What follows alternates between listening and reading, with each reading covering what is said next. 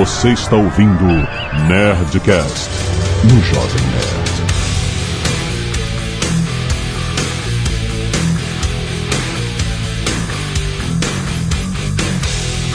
Landa, landa, landa, nerds! Aqui é Alexandre Otono, Jovem Nerd Sandman me lembra o Pluto. Caralho.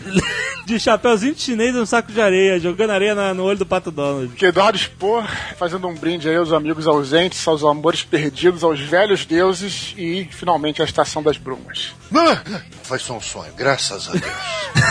Aqui é raro destrigar. Ele improvisando como nunca.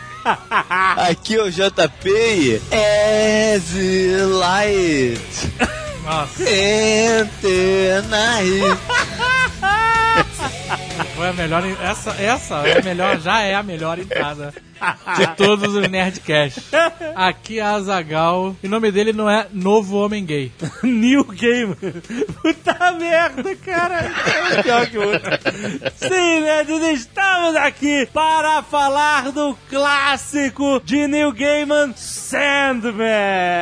Exatamente, com essa música bonita que o JP entoou. Nós vamos falar sobre a saga. Se você nunca leu, você vai entender um pouco mais. Temos spoilers, alguns spoilers, mas vale a pena você conhecer este universo fantástico de Neil Gaiman. E se você quiser começar, vai saber por onde, certo? E-mail! Canelada.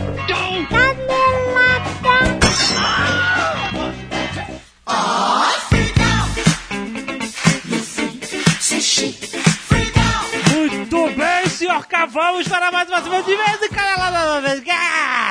Vamos. que que é isso? Tá bipolar cada semana? É um Não, o que humor? acontece é o seguinte: chegou até mim É. relatos de que eu teria sido extremamente, quase frenético no último Nerdcast. Então, na edição de hoje, Você vai se conter. serei, serei uma pessoa mais contida, diria até contrita. Mas olha só, você tem que estar feliz porque está chegando a sua grande ida Comic Con. rapaz. Não deixe que a minha voz calma o engane. Por dentro eu estou pulando. Mas eu, eu não, não quero, não quero. Eu não, eu não quero assustar os fãs. O Submarino está levando o Sr. K para a Comic Con para fazer uma zona e, e gravar. Vamos filmar tudo que está acontecendo lá. Le Freak Trash Chic. Le Fre- Exatamente. E você pode acompanhar a viagem da Zagal e sua trupe lá na Califórnia através da fanpage do Submarino. Tem link aí no post. Todos os dias eles mandam fotos. E o Sr. K vai estar lá a partir da Comic Con. Vocês podem ver seus posts a partir do dia 21 de julho de 2014, agora no blog Sonar do Submarino. Tem link aí no post também. Além disso, vocês podem seguir o Submarino no Instagram, que é Submarino. Procurar pela hashtag SubNerdTour, que vai ter fotos lá, muito bom. E essa semana, como toda semana, a gente aproveita para trazer ofertas relacionadas do Submarino. Olha aí, seus nerds, vocês que querem comprar X-Men na Era do Apocalipse, a saga completa encadernada, volume 5, quinta edição, de R$ 24,50 por R$ 16,90 no link exclusivo do Jovem Nerd. Olha aí. Um preço assaz interessante. The Superman Files, primeira edição também, encadenado de 239 por 129,90. Temos Blu-ray 3D dos Vingadores, edição limitada, uma lata com um Blu-ray 3D mais um Blu-ray duplo, mais quatro cards. Era 99,90 pelo link exclusivo do Jovem Nerd aí no post, 74,90. Certo? Aconselho, uma bela lata.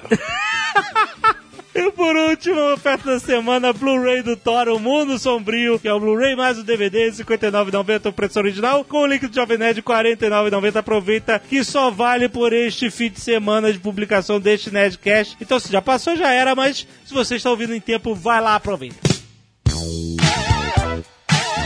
E, senhor K, a Copa do Mundo acabou. Amém. Mas, senhor, que apesar da Copa ter acabado, ainda vamos falar de futebol.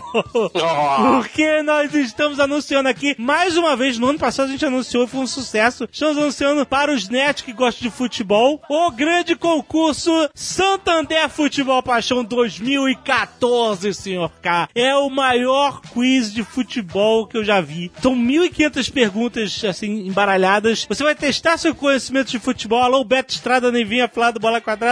Testem seus conhecimentos, eu quero ver. E o que acontece? Você vai participar dessa fase, que é a fase de perguntas pela internet. Os que forem melhores vão para a próxima fase do concurso, que consiste em um quiz televisionado, senhor K. Com prêmios mega boga, cara. Prêmios espetaculares. Céus. Exatamente. Então é isso, é fácil. Você entra, se cadastra, começa a jogar e prova que você sabe mais de futebol. Santander está procurando o cara que sabe mais de futebol do Brasil e eu quero que esse cara seja um nerd. pra provar que os nerds sabem tudo. certo? Vai lá, clica aí no post Santander Futebol Paixão 2014. Só que por último vamos falar do software Hearing Garden V1, que é trazido pela biosom.com.br. Eles dizem que no Brasil 28 milhões de pessoas sofrem de zumbido nos ouvidos. Eu sofro. Sério? Você tem um zumbido? Constante. Sério isso, cara? Daí minha alegria. Palpável. então, No total silêncio eu fico ouvindo aquela merda. Hum, é desesperador. então eles falam que 5 milhões dessas pessoas possuem algum grau de surdez, senhor K. Oi? Ah, tá. Eles falam que o Hospital das Clínicas mostra que 35% dos problemas auditivos diagnosticados no hospital foram causados por ruído excessivo. Atenção, você que está de fone de ouvido, é uma preocupação verdadeira. Preocupe-se com seus ouvidos. O software Hearing Guard V1 é de graça, desenvolvido da Coreia. Você pode baixar aí para testar a sua condição de audição. Certo? Clica aí no biosom.com.br para baixar. E se você não quiser ouvir os e-mails e recados sobre o último Nerdcast, você pode pular para 23 minutos e 15 pra tirar uma soneca. Senhor K, quero agradecer os nerds cacete de agulha que doaram sangue essa semana. Que foram. Braulier Neves Lopes, Mariana Luques Luiz, Carlos Martins Luques, Solange Hugo Luques, todos os Luques foram. Trata-se de uma família, É, espero. Matheus Wachowski, Gustavo Vieira, João Pedro Costa, Greve Satiro, Kender Marchetti, Ian Barbosa, Rodolfo Correia, Guilherme Amorim, Lucas Grock, Jairo Acioli, muita gente, cara, Mauro Roberto Rodrigues e a turma Boa Ação, a Billy, Leopoldo Santiago, Matheus Zerpelon, Gustavo Semin e Cora Prazeres doaram sangue e salvaram vidas essa semana, além de Agnes Fernandes Simelink, que doou cabelos no Nerd Cacete de Tesoura. Muito bom, muito bom, muito obrigado. Nesta sexta-feira, dia 18 de julho do ano da graça de Nosso Senhor de 2014, nós temos a arte dos fãs. Ozob, tu é babaca. Cara. Animado por Bruno Sattler. É, muito bom. Cara, ficou muito maneiro. Ele pegou um texto do Nerdcast de RPG e animou o Ozob. Ficou muito foda, cara. Cliquei pra vocês verem. Assaz, divertido. Flávio Carnevale Neto, 28 anos, analista de sistemas, Alfenas, Minas Gerais. Adorei Nerdcast 422 sobre barba, cabelo e bigode. E ri muito aqui na empresa onde trabalho. Até meu patrão veio à minha mesa perguntar se eu estava bem. Olha isso, a galera se arrisca muito. Mau sinal. Mal sinal. Isto é um sinal de mau agouro. Azaghal Jovem Nerd, sugiro que vocês lancem uma campanha estilo Criança Esperança, onde os ouvintes do Nerdcast doassem uma quantia desejada para co- uma conta do Jovem Nerd por um período determinado. Concordo. O objetivo da campanha seria raspar a cabeleira do Jovem Nerd quando o valor desejado fosse alcançado. Nem Estou fudendo. pegando a minha carteira. Não, cara, nem fudendo. Imagine ao alcançar o valor de 10 mil reais. 10 mil reais, o cara acha que eu rasparia o cabelo por 10 mil reais. Tem que ter mais do que isso, rapaz. Quanto? Mais. Vamos estipular aqui um valor. Mais. É. Quanto? Tem que dar pra comprar um apartamento, maluco. Tudo bem. Tudo bem. Você não disse onde, você não disse em que estado. Então, tudo bem. Vamos definir aqui o valor de 40 mil Ah, reais. tá. Casas populares do Baú da Felicidade, é isso? Você não definiu, eu lamento. Os Jovem Nerds teriam um Nerd Office especial que mostraria o Azagal, sim, meus caras, o Azagal destroçando as madeixas de nosso querido Alexandre Ottoni com a máquina de cortar o cabelo. O dinheiro arrecadado poderia ser doado. Caraca, o cara quer que eu doe! Claro. O cara quer que eu raspe o cabelo e ainda doe o dinheiro. Querido, não há cabelo no mundo que valha 40 mil reais. Ah, meu Deus do céu. Não, mas existe dignidade que vale isso. Não, mas digo que custa muito menos. Vamos começar a abrir aqui a clareira. Aí eu vou pensar nisso e fazer isso. Mas por enquanto deixa aí que tá bom. Sérgio Silva, 25 anos, analista de planejamento Santos SCP. Os senhores acham que depilar a perna com cera quente é tortura? Devemos continuar lendo este e-mail? Ué, cara, vamos ver. Quando eu tinha meus 20 anos, era um pequeno mancebo. Minha então namorada fez curso de depilação. Ah, que beleza. Sinto que isso não vai acabar bem. Na época, ela me disse que fazer a barba na ceira Hum. enfraqueceria a barba e tenderia a sumir. Ué, e Ele não queria ter barba. qual é a vantagem de fazer a barba sumir? Você quer ter a barba? Algumas pessoas, pelo jeito, querem não ter. É, pois é. Inclusive fazem depilação a laser e etc e tal. anyway, segundo ela, isto acontece pois a depilação da, que- da cera quente arranca o pelo pela raiz, fazendo com que ela fique cada vez mais fraca. Aham, que é uma desvantagem. Como na época eu queria me livrar da barba, porque barba de gordo é toda falhada e eu odiava a minha. Bom, aí se ele odiava a barba, aí tudo bem. Mas o fato de ser gordo e ou não é irrelevante para a barba. É, eu também acho. Então topei, completamente louco. Fica barba com cera quente. Amigos, asseguro-lhes que o problema não é a cera, e sim a pinça depois. Ah, pinça. Isto porque, após retirar a cera, alguns fios, ceira. a ceira, alguns fios geralmente encravados Ah, ficam, e ela tinha que tirá-los com a pinça. Ah, que dor. céus, puxando fio por fio, sendo que cada puxão um grito, com pele ainda mais sensível, a dor era ainda maior. Adoro. Terminando o relacionamento com esta sádica, Você tá inventando, ele não falou esta sádica. eu estou dizendo, você me desculpe, caríssimo Sérgio Silva, mas ela era sádica. Nunca mais me submeti a tal tortura. Hoje eu mesmo faço a minha barba na navalha. Um momento. Palmas. Palmas para Sérgio Silva, apenas 25 anos, já faz a própria barba na navalha. Ah, meu Deus. Eu aconselho. Gosto muito, inclusive também o faço. Meu Deus. Sem essa frescura de aparelho de barbe- barbear descartável, com cinco lâminas ultrina finas, devem ser ultra finas, mas talvez essa lâmina seja mais fina ainda. e fitas para pele sensível, nada disso. E com a diminuição das falhas e a proximidade do nascimento de meu filho, resolvi deixar a barba tipo paisão, Ah. deixando ela mais cheia e desenhada, contornando o maxilar para baixo. Eu gostaria de lhes dar os parabéns. Eu acho que barbas feitas à navalha são o máximo da dignidade. Eu gosto, eu gosto, eu admiro, faço sempre que posso. Mas você faz a própria barba com a navalha? Ui, ui, Mas, mas, mas como que tu faz embaixo do pescoço que não tu consegue enxergar direito? com muita, muita calma. tá bom. Vila de Melo Prachedes, 33 anos, economista e ciclista semi-profissional nas horas vagas. Participa de competições oficiais quando dá. Palmas Tocantins. Gostaria de explicar alguns pontos com relação aos comentários da Zagal quanto à depilação utilizada pelo amigo ciclista de vocês. Não é o Marco Gomes, coitado. Todo mundo encheu o saco dizendo que era o Marco Gomes. Podemos ver que pelos são um assunto recorrente. Primeiro, o principal motivo de nos depilarmos é principalmente para facilitar a asepsia, uma vez que os acidentes ralados são mais comuns do que se imagina. Nunca dizemos se eu cair, e sim quando eu cair. Também para facilitar a massagem extremamente necessária após longos treinos. No meu caso, de semi-profissional, ficam geralmente em torno de 3 a 4 horas. No caso dos profissionais, é sempre acima das 5 horas. Peraí, 5 horas de treino ou de massagem? Tomara que dê massagem. e não tem relação nenhuma quanto à velocidade alcançada, a aerodinâmica, como foi abordado no Nerdcast. Segundo, muitos atletas, quando começam no esporte, observam que outros ciclistas têm corpo depilado. Tô zoando. Tem corpo depilado e por conta própria começam a se depilar sem saber o real motivo. Mera inveja. Mero despeito.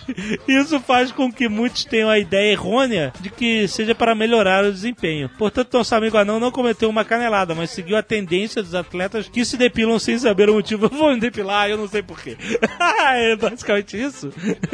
não é apenas as pernas que costumamos depilar. Muitos depilam também o antebraço e o cotovelo, por serem as principais áreas de contato com o chão. Quer dizer, em contato com o chão e uma queda, que ele falou, óbvio, né? E alguns ainda, eu me incluo, aproveitam o momento da depilação dos membros que sofrerão ralados e realizam a vontade da esposa, depilando o restante do corpo. Too much information no estilo ator pornô. Não! Eu não quero saber disso, cara. Tinha certeza no início deste e-mail que descambaria para putaria. Mas tudo bem. com relação ao melhor método de depilação masculina, sempre surge assunto das rodas de discussão.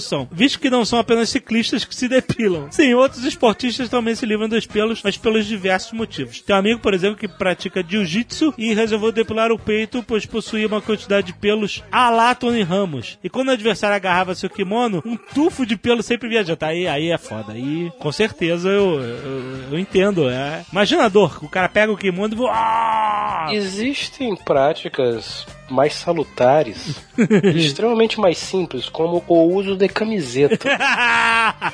ah, cara, mas pode agarrar tudo. Se agarrar aqui no mundo camiseta, vem os pelos junto maluco. Particularmente já testei vários tipos de depilação, desde cera quente a cera fria, cremes depilatórios. E o que mais me agradou, pela praticidade, ainda é um barbeador comum. Apesar de dar um trabalho danado, é menos inibidor, ele diz a, a lâmina de barbear. Porque cera quente ou fria não é coisa de Deus. E os cremes depilatórios não depilam direito, pois são produtos feitos para os pelos das mulheres, uma vez que os pelos masculinos são muito mais grossos que os femininos, sempre sobram as resistências. Por fim, Nerd, aproveita a oportunidade para sugerir ao Jovem Nerd que experimente o ciclismo, já que está tentando perder peso. Então, eu, não gosto do banco da bicicleta. O assento da bicicleta é feito propositalmente É, ele... ser des- des- desconfortável. Mas as pessoas até falam que a, a longa exposição, esse selinho da bicicleta nos homens pode dar merda. Mas você já tem filha. Mas sabe qual é? Quando eu ia na academia, tinha uma bicicleta que tu se senta como se fosse numa cadeira. E aí faz o exercício das pernas. Mas você não fica com aquele selinho cravado ali naquela área. Na zona do agreão. e, e aí eu prefiro isso do que. Mas eu gosto de andar de bicicleta. Mas veja Não é bem, o, o conforto ao ciclista é dado basicamente pela bermuda acolchoada. Ah, não, não, não vai. É, é, vai é, eu, eu concordo que assaz estranho a bermudinha extremamente justa, com um bumbum fofinho. Porém, admito aqui que é confortável. tá bom. Marlon Luiz, 26 anos, graduado em Engenharia Biomédica, Uberlândia, Minas Gerais. Também tive minha fase de cabelo grande durante o colegial. Admito que fui muito vaidoso e durante este período frequentava salão. Oh, encontraste um amigo. Se fuder. jovem Vai se fuder. Oh, mas é um amigo do peito, aparentemente. Mas ele ia no salão para fazer hidratação. Caraca. E todo tipo de parada que cuidava do cabelo. Cuidava mais do meu cabelo do que qualquer amiga minha. Sempre gostei do meu cabelo, nota-se. E as pessoas sempre elogiavam. Inclusive, meu amigo que era dono do salão achava que eu deveria vender. Hum. Que o cabelo. Vendeu o cabelo. É, o cabelo. Por causa do meu cabelo, sempre tive que fazer papel de Jesus no teatro da igreja. Nossa, sempre teve que fazer aquilo. Sempre, obrigado. Mas Tô- é o papel principal, cara. Ele tá falando como se fosse uma coisa ruim, cara. Pois é, não. Embora cuidasse muito do meu cabelo, sempre quis tingir de branco. Acho legal. Que isso? De branco? Quando passei no vestibular, este momento mágico, passar no vestibular, que saudade. No momento que eu vi o resultado na internet, liguei imediatamente para meu amigo do salão e combinei de ir cortar para vender. Olha aí. Mais uma vez, esperamos que seja o cabelo. Ele me disse que poderia conseguir até 300 lhalhecos de real. Olha aí. No entanto, quando saí de casa, uns colegas me viram a mim e sabiam que eu havia passado no vestibular. me cercaram e começaram a ameaçar cortar meu cabelo. Caraca, mas qual é a parada dessa galera com cabelo e o vestibular? Qual é a relação? Nunca entendi. Eu passei na PUC no segundo semestre, então para mim foi completamente irrelevante. Consegui contê-los dizendo que meu cabelo estava vendido. Porém, não adiantou e eles acabaram com o meu cabelo. Isso, cara? Não são amigos, eram colegas. isso, isso não é amigo, cara. Porra. Nem de longe, são apenas conhecidos, talvez. Fiquei com muita raiva, mas não fiz nada. Caraca, que sacanagem com o cara, pô. Concordo. Posteriormente, como era mais velho da turma de amigos, entrei na faculdade primeiro. E nos anos seguintes, cada um foi passando no vestibular. E ó, este era o momento que eu descontava toda a minha raiva. É. O dia do resultado era o dia do trote no bairro. Amarrava no carro, sujava inteiro com tudo o que havia na cozinha e geladeira. Amarrava no carro, meu Deus do céu, Mad Max isso, cara. Total. Soltávamos do carro, amarrava no poste. Fazia Deus. correr o bairro todo pedindo dinheiro, correndo. E rolando em toda a poça de água e ou areia que havia. Entre outras extremamente divertidas brincadeiras. Cara, que, que, que é essa galera, cara? Quem é essa galera? Que isso, cara? Isso é amizade? Ah, veja bem, eu... Um, um zoa e humilha o outro? Que porra é essa, cara? Que, que já passou essa época, cara? Não passou, não? Há uns 70 anos, pelo menos.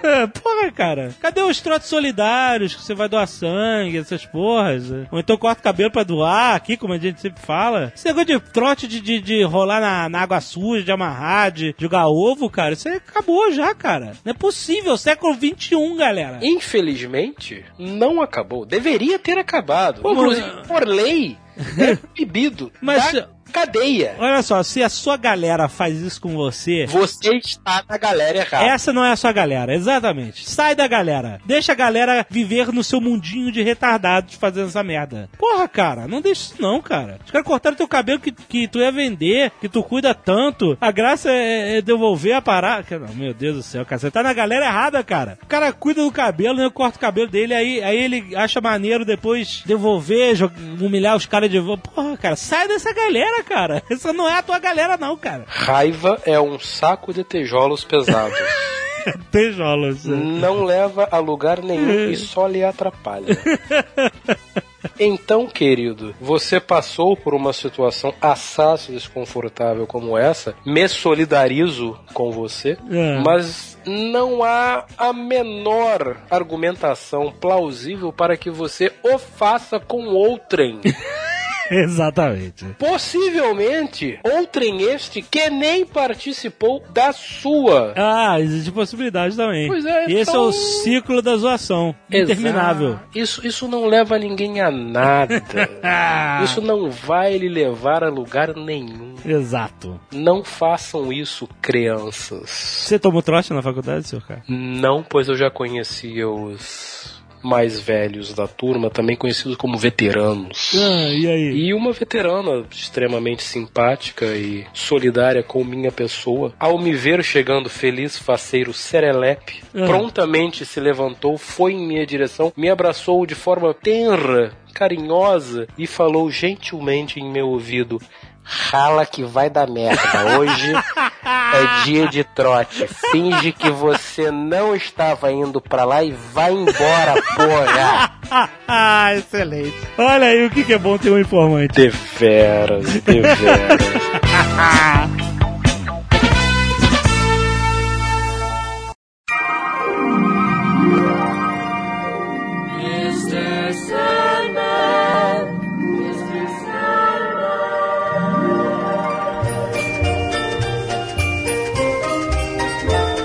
Mr. Sandman, bring me a dream.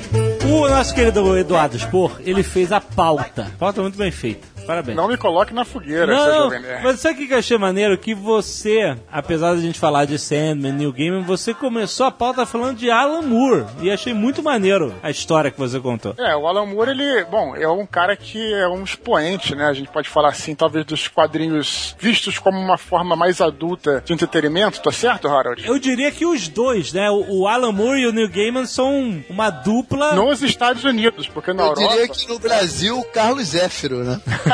É verdade. Ca- Adultos, com certeza. Adúlteros, né? Quadrinhos Também adúlteros. levou muita gente pro mundo dos sonhos aí, pô. Mas você tá dizendo o quê? Porque na Europa o Alan Moore e New Game não são nada? Não, não, não. Na Europa os quadrinhos já são vistos como uma mídia adulta já há muitos, muitos e muitos anos. Ah, bom. A França, né? Tradição de quadrinhos adultos forte, né? Sim. É, e eu acho que nos Estados Unidos teve essa época primeiro do Pulp, né? E depois, na década de 30, a era de ouro dos super-heróis e tudo mais, né? Eu também não sou nenhum grande entendedor de quadrinhos, mas o que eu sei é que depois da década de 60 e, e 70 começou a crescer nos Estados Unidos um movimento de quadrinhos mais, mais underground. E aí foi viralizando esse, essa ideia de que os adultos, né, poderiam ter um quadrinho mais, mais maduro e tal. E o Alan Moore, cara, foi um cara que, sem dúvida, o Alan Moore, pô, botem aí no Google. O cara é um gênio maluco, né, cara? Ele é cultista, feiticeiro, sabe disso, né? É muito doido. Amigo do nosso amigo Paulo Coelho lá, né? né, ma- mago. ele fala que ele é mago? Ele é, ele é. Ele é? cara tá de mago, cultista aí, maluco. É ele mesmo. tem cara de, né, de mago. Sim, senhor. é, é, e ele trouxe muito disso também, da, e também né, da filosofia, para os quadrinhos na época de um título que ele pegou, né, que foi do Monstro do Pântano. O Monstro do Pântano estava meio é, relegado, assim, a segundo, terceiro plano, ele pegou esse personagem que tava meio paradão lá e falou, olha, vamos... É, porque a DC ia descontinuar um monte de, de coisa velha, um monte de herói velho que. não- E aí, ele, e aí foi isso, eles deram meio carta branca pros caras terminarem, escreverem o que fossem e tal, e aí caiu o monstro do pântano no colo do Alan Moore. É porque o, o- a crise nas Infinitas Terras já estava sendo planejada. Então, qualquer coisa que fosse escrita antes da crise começar a ser publicada poderia ser feita. Ah, rapidão, então explica o que, que foi a crise nas Infinitas Terras pra DC. Bom, na verdade, foi apenas mais uma das reformulações de todo o universo DC, É né? porque, lembrando, a DC, ela, ela foi, através do tempo, adquirindo outras editoras, outros títulos, outras propriedades intelectuais É, e E outros personagens que ficavam no limbo, né? personagens que vinham com essas editoras, Aham. né? O Watchmen, o Watchmen não veio disso, deles adquirirem personagens de outra editora, e aí É, o- ele foi inspirado em personagens adquiridos. Não Exato. são os personagens é, em eu si. sei, sim, sim, sim. Um caso clássico é o Shazam. Né? Shazam, universo exatamente.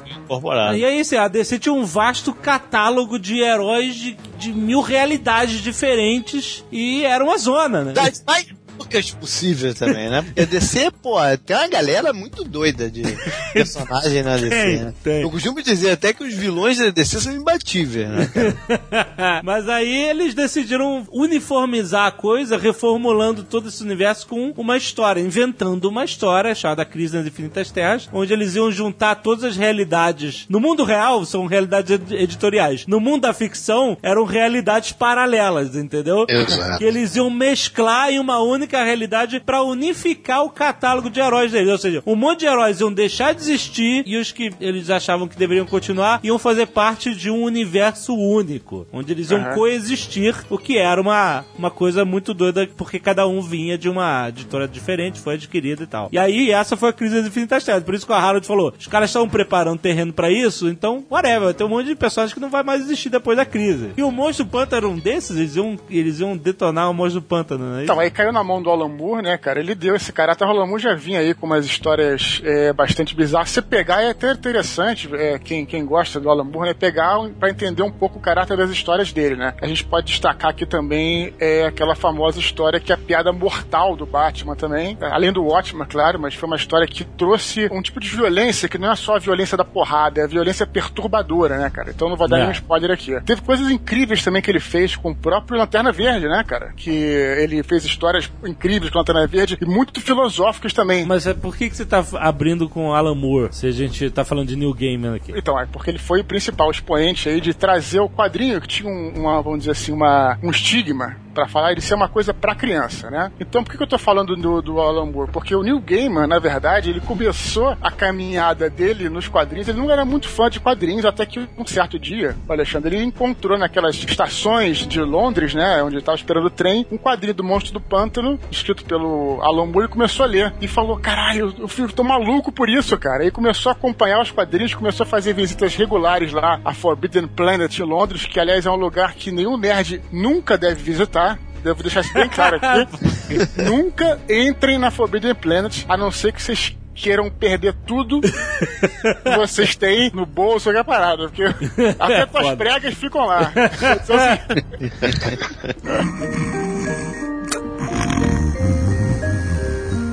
O Neil Gaiman, ele já era, ele, na verdade, ele começou a escrever, ele era jornalista. E olha que interessante, ele começou a escrever, né? O primeiro livro que ele escreveu foi a biografia do Duran Duran, que ele fazia críticas, né, para jornais e para revistas sobre essas bandas pop, né, cara? E aí ele, ele sempre foi muito ligado na cultura pop e tal. Depois ele escreveu também um guia, né? o- olha só, o guia do universo expandido, se eu não me engano, do guia do Mochileiro das Galáxias também. Foi quando ele começou a entrar na coisa mais nerd, né, cara? Aí ele já começou com o Douglas Adams, conheceu o Douglas Adams e tal, e daí ele conheceu o Alan Moore, cara. Quando ele conheceu o Alan Moore, aí ele passou a escrever quadrinhos, né, cara? Ele virou amigo do Alan Moore, é um cara que ele achava mó ídolo pra ele, né, cara? E aí começou a escrever quadrinhos e finalmente ele passou a escrever é, algumas histórias nas revistas como é, editoras menores, depois a Marvel e tal, e finalmente a DC viu o trabalho dele e falou, pô, esse cara é bom escritor, é bom roteirista, vamos chamar ele pra fazer um, um seguinte missão, que era reformular, aí voltando pro que a gente tava falando antes, né? Reformular uma antiga personagem que era a Orquídea Negra, que era a personagem da DC. Orquídea Negra, isso. Caraca, quem é essa? Cara, é muito underground, muito underground. Mas eu lembro que eu li, eu era muito moleque quando eu li e eu gostei pra caralho. Não lembro de nada, mas eu lembro que eu gostei. E era muito doido. Ótimo. Eu não lembro de nada, mas eu lembro que eu gostei. Eu lembro, então, eu tive. Ficou a impressão de que, que eu li e eu gostei pra caramba, mas é que faz muito tempo. É. Tinha Alguém aqui nudez? leu? Sim, eu li, eu li sim. Tinha nudez? Cara, até tinha, mas era uma Ah. parada assim, meio filosófica. sabe? Tetinha, só tetinha. Não, é assim, é porque o cara, o que, que ele fez? Ele foi, ele foi, vamos dar uma, uma origem, né? vamos reformular a origem desse personagem, que era o Orquídea Negra. Aí ele pegou, em vez de fazer uma coisa mais clássica, super-heróis, ele mais uma vez, uma parada mais filosófica. Então, quer dizer, se eu não me engano, Harold, não sei se vai lembrar disso, ela morria e renascia, mas é porque tinha a ver com as plantas, né? Porque a planta, quando você corta, ela renasce mais forte, faz a poda, e tem uma coisa mais ou menos assim, que era uma coisa, né, mais cabeça e tudo mais. Então, essa série, acho que foram, não sei, acho que três ou seis edições, uma coisa assim. Pô, a ODC se amarrou, né? Claro, um pouco mais direcionado, não era o público de super-heróis e tal. E aí ele falou, pô, esse, ó, esse cara é bom nisso, hein? Esse cara é bom. Então vamos pegar um personagem aqui que tá esquecido. Não sei se vocês vão lembrar aí. A galera que tá escutando talvez lembre. Um personagem antigo que eles tinham, que era o Sandman. Aquele Wesley Dodds. Que era um personagem super-herói da época da Era de Ouro, né, cara? Que era um cara que vestia uma máscara, parecia uma máscara da Primeira Guerra Mundial, mais ou menos. E ele era um justiceiro que ele deixava as pessoas dormindo com um pozinho. Alguém Ele lembra tinha, um back, ele tinha um background meio Batman, né? De, de É. eh, É vingar tudo- é os daquela pais, é milionário, não sei o que. Não, não era Uhum. Nesse, nesse caminho? É, era exatamente isso. Era bem tipo Batman, bem tipo aquele Batman da Era de Ouro, aquele Batman antigo. É, E só aí- que essa reformulação aí Aham. é meio esquisita, né? Porque na verdade a missão de Gaiman era só usar o nome. Exato. Era pura experimentação. Todo o resto seria mudado. Ele tinha carta branca pra mudar tudo. Uma ideia meio maluca. Era só manter o nome do personagem. Nada mais teria que sobreviver. Nem a aparência. O Senna é um personagem folclórico é, europeu que apareceu numa história do Hans Christian Andersen. Que é esse cara que tem a. Pequena sereia. esse cara que trazia bons sonhos com lá o saquinho de areia, né? E, e aí era isso. Isso, continha areia que se encontra no canto dos olhos quando você acorda. Isso. Ah, é mela? É. Caralho. É, folclore, entendeu? O Sandman vai te trazer bons sonhos e tal. É, no caso do Wesley Dodds, né, se- ele só pegava, é como o Batman pegou a inspiração do morcego, né, sacou? E o Wesley Dodds pegava a inspiração desse Sandman, por isso. São do Sandman, exatamente. E aí, como o Harold bem falou aí, a melhor coisa foi que eu acho que ele tava. é, tem uma história que o Neil Gaiman tava falando, se eu não me engano, com o Roy Thomas. Se eu não me engano, posso estar errado. O Roy Thomas falou o seguinte, cara, você pega e reformula esse personagem Sandman. O que, que eu devo manter e o que eu não devo manter? Foi o que o Harold falou, só. Mantém só o nome e foda-se o resto. E aí até hoje ele fala que é uma das melhores coisas que acontece foi o que aconteceu quando o Alan Moore pegou muitos personagens assim também, que a melhor coisa que tem é quando o editor chega você e fala assim, ó, foda-se, faz o que você quiser, esse personagem tá fudido, faz o que você quiser com ele. E aí o, pô, o Neil Gaiman finalmente pegou e criou, né, um conceito completamente diferente. Não matou o Sandman original, né, o Wesley Dodds continua existindo, até a curiosidade, né, pelo Sandman cresceu depois que saiu a revista do Sandman pelo Neil Gaiman, né, ele voltou, teve teve algumas. Até com outro nome, acho que era Teatro do Mistério, que era uma coisa assim. E aí voltou, enfim, e aí ele reformulou completamente a história do personagem. O Gaiman usa o Wesley Dodds em alguma da, algum momento, ele bota ali num, num pano de fundo de alguma história, não tem? Não... Ele menciona. Menciona só. Menciona assim é no primeiro Prelúdios e Noturnos, que é o primeiro arco do Sandman, né? O que eu acho uma parada bizarra, e talvez vocês concordem comigo, é porque quem acompanha Vertigo, não só o Sandman, é uma bizarrice justificada. É bizarro você pensar que o universo da Vertigo, com Lúcifer, com anjos, demônios e tudo mais, e o próprio Sandman, os Perpétuos, é o mesmo universo da DC dos super-heróis, né? Então, eles consideram o mesmo universo. Pós-crise. Na teoria, sim. Aí que tá. Na teoria, sim. Mas na prática, não. Porra, sabe? Na prática, sei lá, é um pouco Cada personagem, na prática, cada personagem tem o seu o seu contexto, né? Não, ele, ele- eles fazem uma interseção quando, quando interessa, quando eles acham que vai Não, ser mas, mas, a, mas, a, mas a linha Vertigo é, tem muito mais ligação entre os títulos do que o resto da DC ou não? Porque Isso, exatamente. Tem ligação total entre os títulos da Vertigo. Constantine, Sandman, essa galera tá tudo no mesmo universo. É, Preacher, por exemplo, é, até a gente vale a pena de fazer um Nerdcast sobre Preacher, que é. O Preacher tá totalmente ligado ao Constantine, por exemplo, né? Pra você ter uma ideia, a história do Preacher, né? Começa quando um espírito, na verdade, né? Ele escapa do céu e esse espírito ele cai na terra e cai nele, né? E fica, na, fica nele, né? E esse espírito, que é o espírito do Gênesis, na verdade é o filho de um anjo com uma demônia que o Constantine ajuda numa das revistas dele, que foi preso, foi levado preso, e aí desce pra terra e tal. É muito Ah, foda. Vertigo, É. Se eu ficar falando aqui, eu vou ficar maluco. É, mas não são todos os personagens, né? alguns se misturam, né? Ma- Mas ele, ele tem muitos títulos também. É, mas o universo. Não tem nada é- a ver.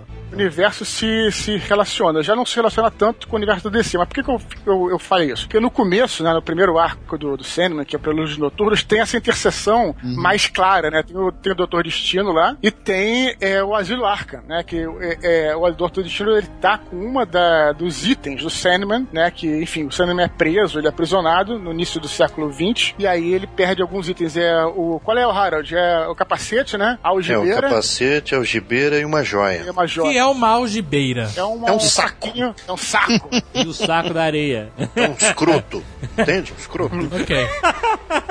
e aí um desses objetos tá lá com o Doutor Destino, que foge do Asilo Arkham e tudo mais. Aí, enfim. Aí E um só- outro tá no inferno, né? A máscara tá no inferno, se eu não me engano. A máscara Não, tá não, com- mas não, calma. Não, não, não. não. Dizem as más línguas, a boca pequena, tá? Não espalhem, não. Mas o Sandman foi capturado porque ele estava em batalha durante, sabe Deus quanto tempo? É uns, talvez, meses, dias, É horas, não sei. É, é Mas por isso ele estava cansado e por isso foi, de fato, aprisionado por mortais. De outra maneira, ele não seria. Não é só o fato do cara ser aprisionado ou a história em si. É metalinguagem, as metáforas que ele faz, é por isso que torna a história mais filosófica, enfim, mais tudo do que a gente fala, né? Então, o Sandman foi aprisionado no começo do século XX. Isso é, é uma metalinguagem para você dizer o seguinte: olha, é, foi do começo da, da Primeira Guerra Mundial, né? Então, o que aconteceu de lá para cá? O século XX foi um século que muita gente fala como um século em que as pessoas pararam, né? Não de sonhar, mas é que os sonhos se tornaram é, mais distorcidos, né, cara? É, as coisas se tornaram mais materialistas e toda essa coisa que ele usa,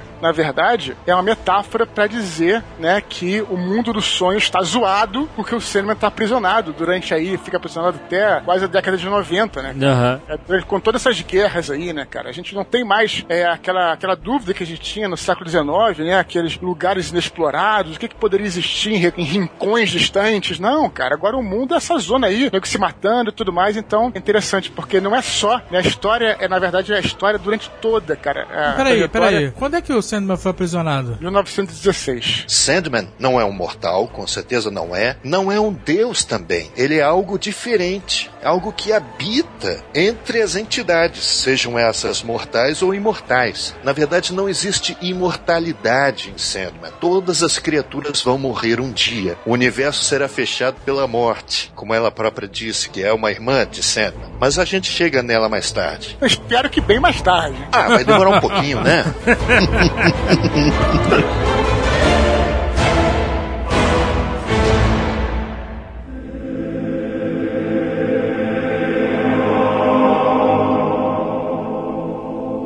Vocês falaram que o Sandman era o Wesley Dodd, o Sandman antigo da, da Era de Ouro dos quadrinhos. Exato. Que era esse cara que, inspirado no, no personagem folclórico que usava lá a máscara e aquelas coisas todas. E que o Neil Gaiman falou, os caras falaram assim, olha, faz qualquer porra, só não muda o nome, é isso?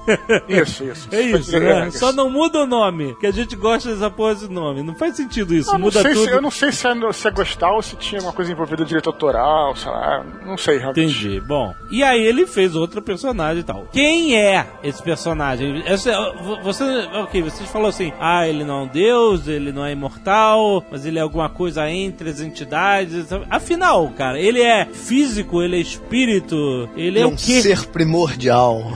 Não, Então, não é, é eu, vou, primordial, eu vou- eu vou responder, eu vou responder essa pergunta e dizer que ela só pode ser respondida aí, né, de uma forma poética, né, cara? Então é como é mitologia, né? O New Game ele se relaciona muito com a mitologia. Então a gente já falou, gravou mil Nerdcasts de mitologia que a gente falou, ah, por que, que a vaca trepou com os fulano de tal e deu a Via Láctea? Não, não é pra você pensar assim, não é pra você pensar os porquês. Isso faz parte da narrativa do, do game, né? É, Faz parte de uma, de uma coisa mais mitológica, mais poética. Não é pra você pensar de onde você vem, como os personagens de, de heróis têm que saber tudo, origem, não é bem assim. Então é o que a gente pode dizer que é uma entidade, né, Harold? Uma entidade é, dos Eles perpétuos, são né? conceitos que se tornaram São vivos. conceitos. A Excelente. partir, claro, do surgimento da vida no universo, não no planeta Terra, esqueça a Terra, o universo como um todo. No momento em que surgiu o universo, surgiu o destino, o primeiro perpétuo. Destino é um conceito, apenas isso, que, claro, se encarna, entende? Personalizou, né? Essa percepção é uma mitologia do New Gaiman? Sim. Ah, ok.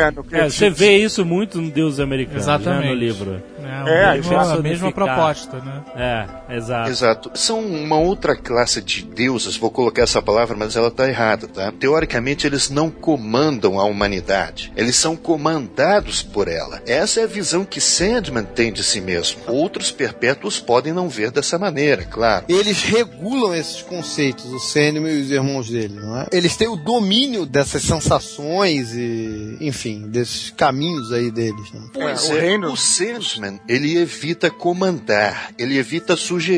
Já fez isso no passado. Mas ele, ele é muito ele chamado de hipócrita por causa disso, né? Porque às vezes ele comanda e sugere. Tem Exato, é um ser que evolui. da saga, tem outros personagens que em, em conversas com ele acabam acusando ele de hipocrisia, né? Porque ele faz algumas coisas e outras não, né? Ele, ele atua de certa forma e em outras ele lava as mãos, né? Então, e, É e outra, verdade, ele, é verdade. ele, ele cria situações, né? Ele, ele faz meio que um experimento com a vida das pessoas, né? Não, é, não, isso ele não- vezes deixa a vida é, uma galera puta com ele. Depende da época que você está lendo Sandman, porque como as edições não são cronológicas, quer dizer, teoricamente elas são, mas elas podem viajar pelo tempo e mostrar o Sandman em outras ocasiões, em outras épocas. Então você percebe que o Sandman, em determinadas épocas, ele é sim um deus, digamos assim, rigorosíssimo, que é não tem misericórdia, que deixa o próprio filho à própria sorte,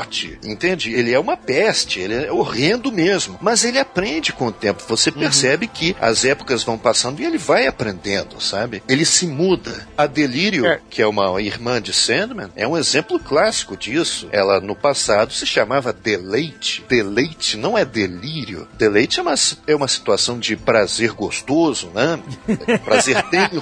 Não, é, é verdade. Esse personagem é, é, é um personagem complexo pra caceta, porque eles não contaram a história dela inteira, né? Eles mencionam o que ela foi no passado e no que ela se transformou. É como se fosse uma outra entidade completamente, mas a mesma. é, não é a mesma pessoa, é uma pessoa diferente até, né? Exato. É, E o nem Destruição? O Destruição é pior ainda. Destruição é outro perpétuo, irmão de Sandman, que pura e simplesmente abdicou de ser. Como assim? Ele significa destruição, mas ele resolveu ser qualquer outra coisa que não isso. É um, é um é uma coisa interessante que acontece nas histórias. Ele tenta até ser artista, para ser sincero. É claro que, como ele é a própria definição de destruição, ele não consegue criar. Então ele é um péssimo artista.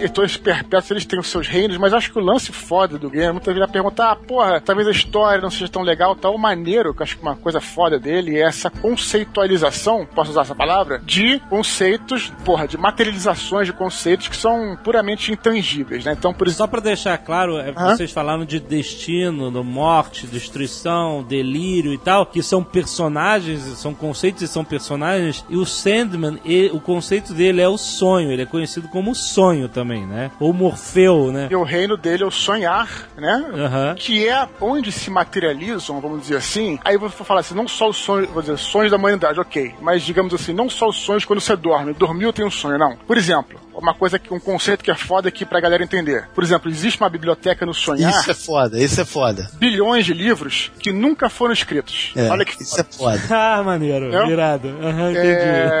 É, São aqueles, são aqueles projetos não realizados. Porra, o, o final do Game of Thrones tá lá. Filha da puta. só chega lá e pegar, E o pô. cara né? tem que trazer pra cá, cara. É. Aí daria um bom livro, hein? Eu devo ter largado em 5 ou 6 lá, cara, e nunca vou lá buscar.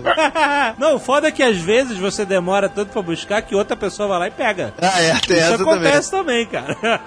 Tem vários conceitos. Por exemplo, outro que eu acho foda, por exemplo, na Estação das Brumas, né? Onde tem uma, uma série onde aparece o Cinema, ele vai pro inferno, né? Porque ele vai resgatar uma ex-amante dele, a Nada, que tá lá no inferno e o, o já vou dar, vou dar porrada no Lúcifer. Vou chegar lá, vou quebrar a cara do Lúcifer, tá? E o Lúcifer fala só, meu amigo, ó, o negócio é o seguinte, eu tô saindo fora, já cansei e fica aí com a chave do inferno. Na verdade, tem um duelo maneiro entre eles, cara, lógico que eu não vou dar, dar o spoiler, e não é duelo porrada. E aí, mas o que acontece é o seguinte, que ele fica com a batata quente, porque ele dá a chave pro inferno e vai uma porrada de, de vai- todos os deuses lá vão se reunir no castelo dele pra pegar essa chave, né, cara? E pra quem que ele vai dar essa O chave? Sandman fica. O Lucifer toma aí a chave do inferno, é tua. É isso? É, o negócio é o seguinte, já tá muita zoeira aqui, eu quero ir à praia e a e Nem eu- o diabo aguentou mais o inferno. É, ele vai mesmo, ele vai pra praia, né? Vai pra Los. E, e é uma vingança, de certa forma, do Lúcifer com o Sandman, né? É, não, é o plot twist, porra. O cara fala, não, vou, eu vou me dar bem. Não, mas fica com essa merda aí, pai. Meio assim, entendeu? É, não, mas uma vingança de uma história anterior que o, Sandman, que o Sandman foi lá no inferno e deu uma zoada forte no Lúcifer, né? É, então ele faz isso né? até, até pra se vingar dele. Falou, pô, vou sacanear esse cara, vou, vou, vou dar essa merda pra ele, que na verdade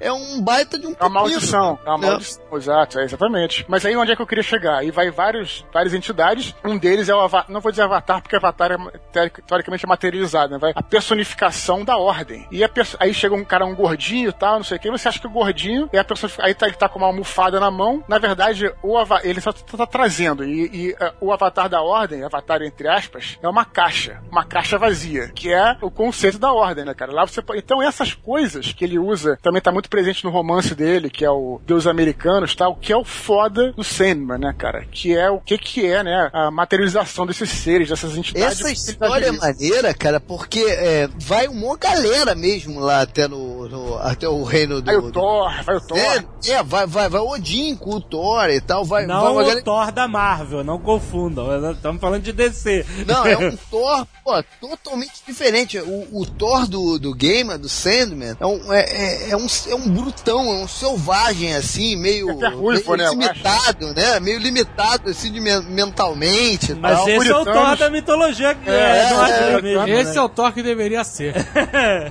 É o Thor de raiz, né, cara? Exato. E cada um que vai lá é, tem que apresentar o seu case pro Sandman de por É que, que ele deveria ter a chave do inferno. Porque a chave do inferno, na verdade, a gente, é, significa pros caras um aumento de poder do caramba. Porque a maioria desses caras está meio por baixo, né? Porque a civilização mudou, não tem tanto espaço assim para as divindades, estão se sentindo meio sem papel, né? Sem propósito, sem sem motivação. propósito, exatamente. E ter o controle do inferno ia botar eles de novo num patamar de poder, né? Lá no meio dessas entidades todas, né? Não, mas peraí, a chave do inferno era, ela é um acesso ao inferno, é isso? Não, não, É, é, você o, é, o- controla, é o né? controle. É o. É, o ser, é ser o governante do inferno. Aham, certo. Só não pode ser a Daenerys a pegar essa chave. Essa parada de, de apresentar é foda, né, cara? Tem até um deus japa. Nos anos 80, o Japão era conhecido, né? Eu, talvez até hoje, mas aquela coisa de você pegar a tecnologia de outra nação, né? E dar uma melhorada e tudo mais, e, né? E dar reciclada e fazer uma parada melhor. E tinha um deus japonês lá que falou, que eu acho que eu não vou lembrar o nome, é, que... Suzano, opa, olha só. O cara sabe O tudo. deus japonês se chamava Suzano? Tá bom, né? É, Não é, é trollagem. E ele começa a apresentar, começa a falar só, a gente, a gente nossos, nossos deuses, no- nosso panteão já é, mais, é muito antigo, mas a gente tá incorporando aí, a gente já tá, já estamos já com Marilyn Monroe, King Kong, estamos trazendo essa galera toda, quer dizer, o que que é isso, né? São criaturas, aí mais uma vez, idealizadas, né? Sim. Segundo o Gaiman, os deuses, esses deuses, entre aspas, vamos dizer assim, pagãos, sei lá, entre- muito entre aspas, eles nascem no sonhar, né? Eles nascem enquanto criaturas que são idealizadas, são adoradas e tudo mais. E aí eles ganham poder, né? Exatamente, É, é pela aí. adoração, essas coisas. É Isso muito aí, isso aí. interessante isso. É foda demais. Estamos com Marilyn Monroe e King Kong. Muito bom, cara. É, isso, isso, isso. E, e- e fica maneiro, né, cara? Isso é porque ele não pegou Mario Bros ainda, cara.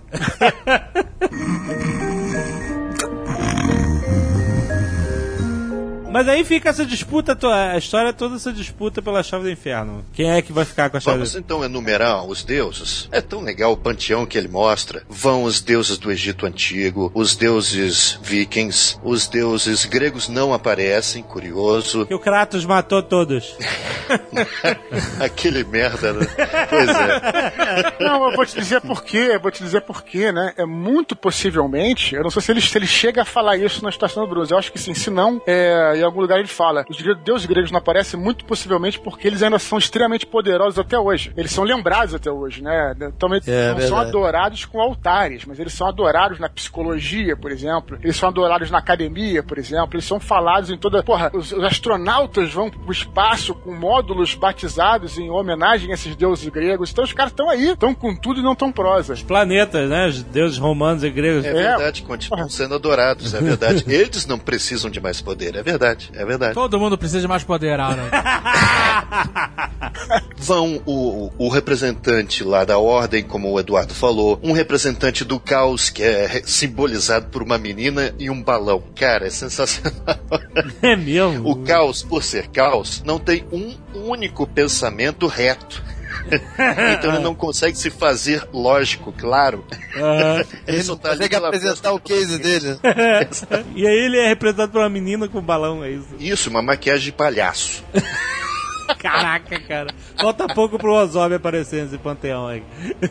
Sim, também existem representantes do inferno que foram banidos pro limbo, que querem, claro, o- a sua casa de volta. E também tem representantes da cidade celeste, que é o que? É no, no universo DC, né? Vertigo, é uma cidade palaciana é, onde habitam os anjos. Não é ainda o céu, o paraíso. Está entre as duas realidades. Aham. De lá vêm dois anjos para apenas observar toda a negociação que é feita, todas as propostas que são feitas. Mas eles não oferecem nada a Sandman. Certo. Isso, isso. Bom, vocês não vão dar spoiler do que acontece, então. né?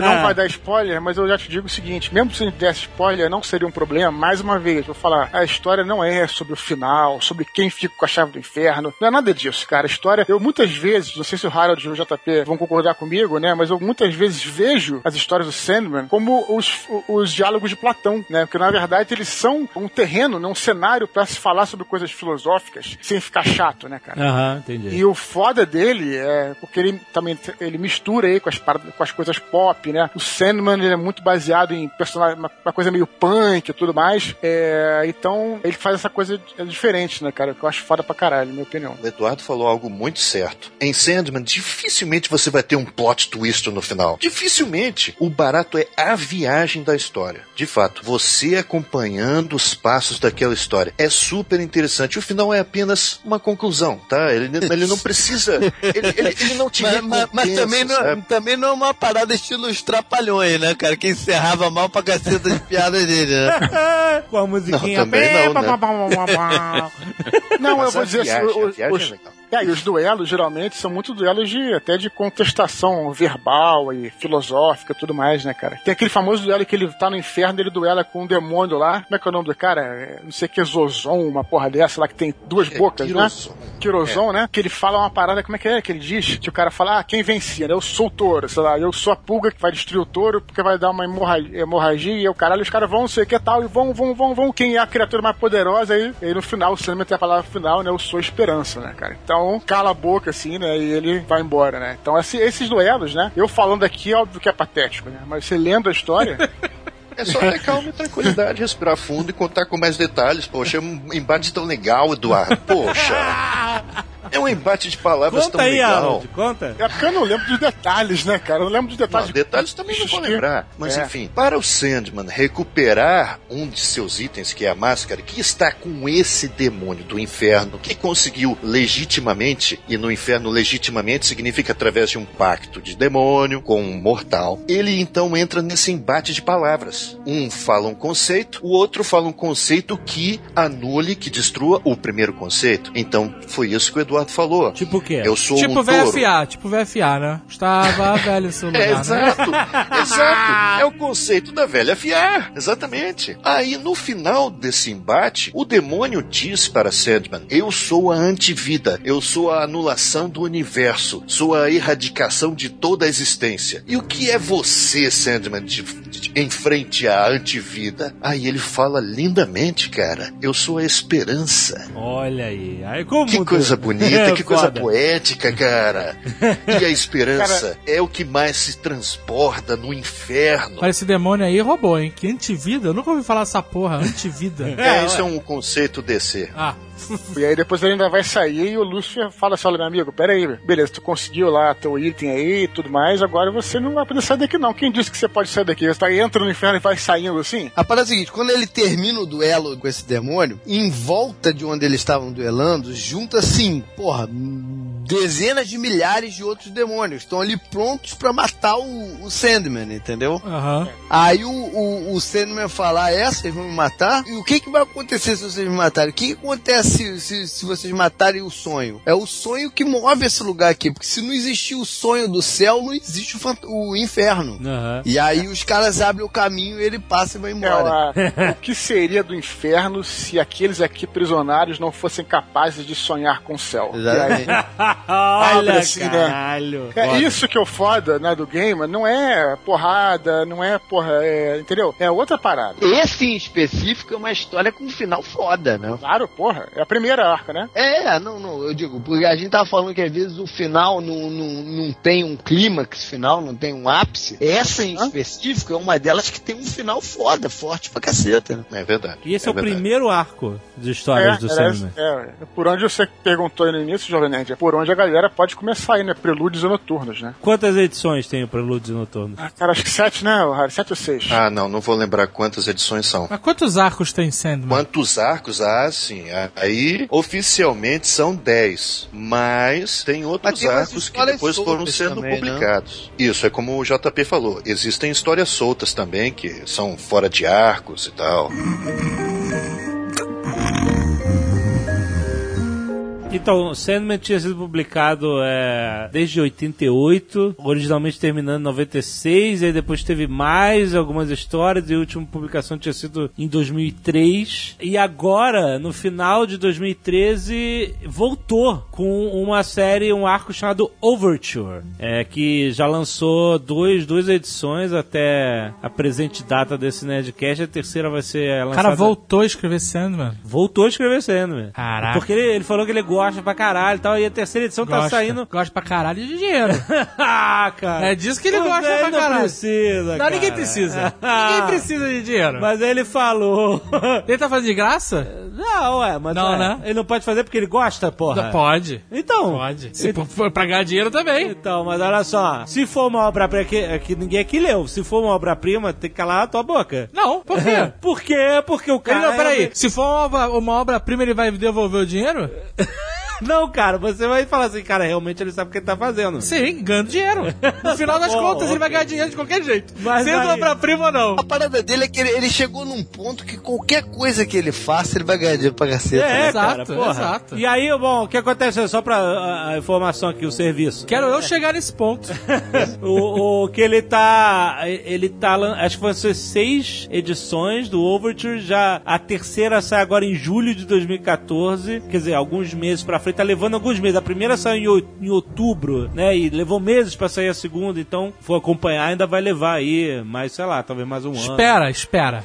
É isso aí. Vou dar essa dica. Vai comprando e guarda. É, é, deixa pra ler quando terminar. Lê, porque senão você esquece, é uma merda. É, é. Já que a gente tá falando de dinheiro, né? Vale uma curiosidade que é, muitos fãs do, do, do Neil Gaiman, né? é, não é o meu caso, nem acho que seja isso, mas muitos fãs acusam, é, dizem que a J.K. Rowling, né? Pegou a ideia de um personagem do Neil Gaiman que não é a do Sandman, um personagem chamado Timothy Hunter, de uma série chamada Livros da Magia, e pegou aquele conceito pra, enfim, pra bolar o Harry Potter e tal. Aham. É, Ela não copiou, acho- ela copiou. Não, É isso. é, Não, tu não sabe, cara. Eu não sei? Tu não sabe. A mulher faz um, um garoto com óculos do John Lennon, que faz magia, que não tem uma de coruja, tem uma coruja. Ela Não, não, mas qual o pronuncia- problema? Não, tá, só. tá bom, tá bom. Coruja. Ok. Ah, Olha só, sabe você sabia? Você sabe que muito Tá antes bom. do Timothy Hunter, É. a coruja, A coruja. é um ser que tá ligado a magos. Tá, mas antes do Timothy Hunter, Merlin, ah, mas- mas antes do, do garotinho prodígio mágico com a coruja, tinha o quê? Não, olha Eu só. também vou escrever um, um livro Essas sobre um justiceiro milionário no- que gosta de morcegos. Essas coisas estão no plano. Ninguém vai só. poder me acusar de plágio. Não, mas presta atenção. Na- É óbvio que a J.K. Pois Rowling. a galera pegou na biblioteca lá do sonho. é É óbvio que a J.K. Rowling. Nazgûl, só ela tem isso, muita influência de seus anéis, isso ela fala pra caralho, que ela andava com seus anéis. Quando ela morou em Portugal, ela andava com Isso. seus anéis debaixo do braço. Influência Ela é uma coisa, "Pô, você copiar descaradamente Um dia eu é vou outra." escrever uma história maneira assim e tal. É óbvio que tem um monte de coisa lá dos seus anéis, que ela se inspirou, mas não é, não é cópia, cara. É, Caraca, meu irmão, você, você, se inspira um, em tudo, Você cara. faz um Nazgûl e chama de Dementador, não é cópia. Eu não vou discutir Mas isso. não é igual. Peraí, o Não é Dementador, igual. conceitualmente, não é igual o Nazgûl. É Ah, diferente. pô. Certo, eles causam medo e paralisam as pessoas com medo. é Não, igual. diferente, ele suga, ele suga tua essência, teu medo, essas porra, cara. O Nazgûl são reis humanos que tiveram os anéis que caíram sob domínio, escravidão. no final eles fazem a mesma É coisa, parada, no visual. cara. Não, é diferente. Tá bom. Ele só é parecido porque é uma figura negra com capuz, cara. É, eu sei Entendeu? como é Isso é literatura medieval, cara. Essa é a morte, cara. A morte é a porra do personagem com capuz, do Deixa eu caralho. colocar um ponto final nessa discussão. Primeiro é o seguinte, esse legal tá despertar a fúria aí do, do Harry, do Harry Potter. Então eu Tá, já ele vou tá dizer... querendo. Eu não quero Tá despertar fúria. causar aqui. Eu não vejo problema se a pessoa gosta de uma obra que é copiada de outra. Calma, cara. Cada calma, um gosta calma. do que quer. Eu já vou dizer que eu não acho que seja, eu não acho que seja cópia. E o Neil Gaiman mesmo falou que tava cagando pra isso. Ele falou, olha, cara, você não, não, acho que seja cópia, não. Enfim, deixa a J.K. Rowling falar o que ela quiser e usar o que ela quiser. A única vez que ele processou alguém foi um cara da Image, né? Foi o Todd McFarlane. Não é isso, o, o Harold? É, é, Person- foi De um lá. personagem... Processou o Todd McFarlane? É, de um personagem que, que ele acusou o Todd McFarlane de pegar a ideia do personagem e só mudar o nome. É. E aí ele processou tal, enfim. Qual personagem? fal- Não lembro qual era, o Harold, não lembro qual era o personagem. Enfim. Spawn. Eu também me escapou. Spawn não, cara. Não, não, Mas não era ele não. falou que não fez isso, falou que não fez isso por dinheiro, tanto é que ele doou o cachê todo lá pra caridade, né? Ele não fez, ele fez pela ideia de que, pô, roubou meu personagem, meio, meio por isso. Então, é só uma curiosidade que eu queria falar e, enfim, não, fãs de Harry Potter não fiquem irritados. Não fiquem. O, o, o Vanilla Ice também não copiou o Queen, não. Ah. ninguém nunca copiou nada. Ninguém.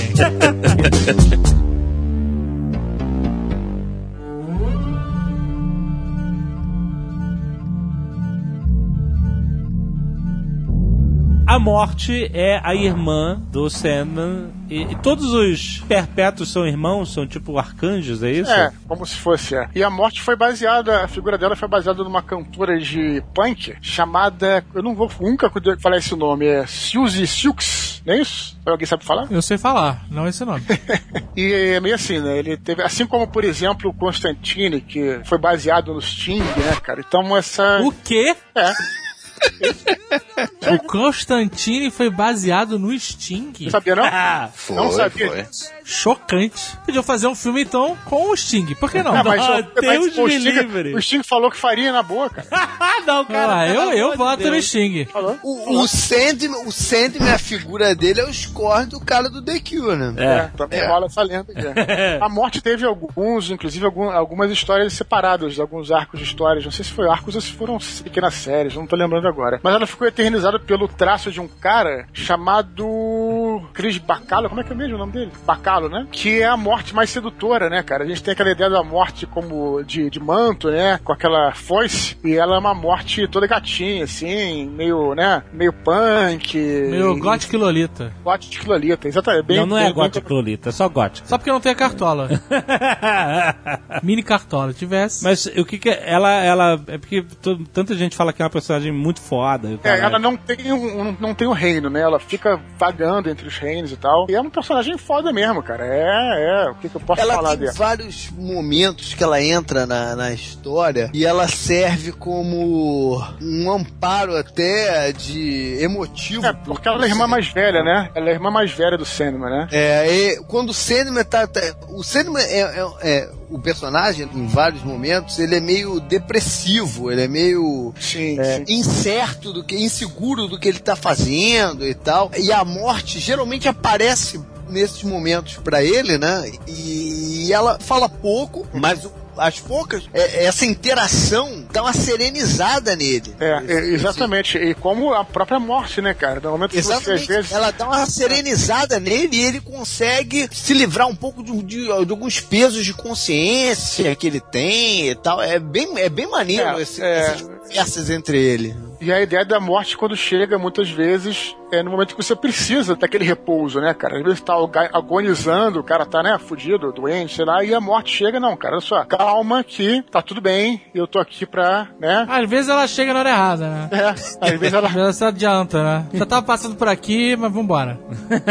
É mesmo, é. A gente chegou a listar os irmãos todos, não? Todos, todos não. É, Tem um cara, um- uma cena foda que é, é acho que é Vidas Breves, não sei se o Harold chegou a, chegou a reler Vidas Breves, Harold? Não, chegou, não, não. Chegou aí. Você lembra de uma cena onde, acho que é Delírio tá atrás do Destruição, se eu não me engano, da Destruição, que ele vai lá no Isso. reino do desespero, não Aham, é isso? aham, aham. E aí tem essas coisas, mais uma vez, de novo, falando, negócio dos conceitos. Desespero, o reino do desespero é um reino assim meio umbroso, meio cheio de névoa, com vários espelhos flutuando, que são janelas onde o desespero, né, que é uma, uma mulher baixinha gorda, meio assim, é, vai olhar através desses espelhos e onde tá cenas de desesperos em algum lugar. Ela tá olhando assim pra uma das ja- janelas, entre aspas, e fala: "Ah, esse cara aqui, ontem, a mulher dele descobriu é, debaixo da cama dele fotos com ele estuprando, sei lá, é, crianças e levou essas fotos pra, pra polícia. E nesse momento, ele tá decidi, de- decidindo se ele se mata ou não. Olha que bacana. Ele não tem coragem de se matar. Quer dizer, Caralho. ela tá Curtindo. porra, curtindo o desespero do cara. É, né? até por isso, essa irmã, né, que é,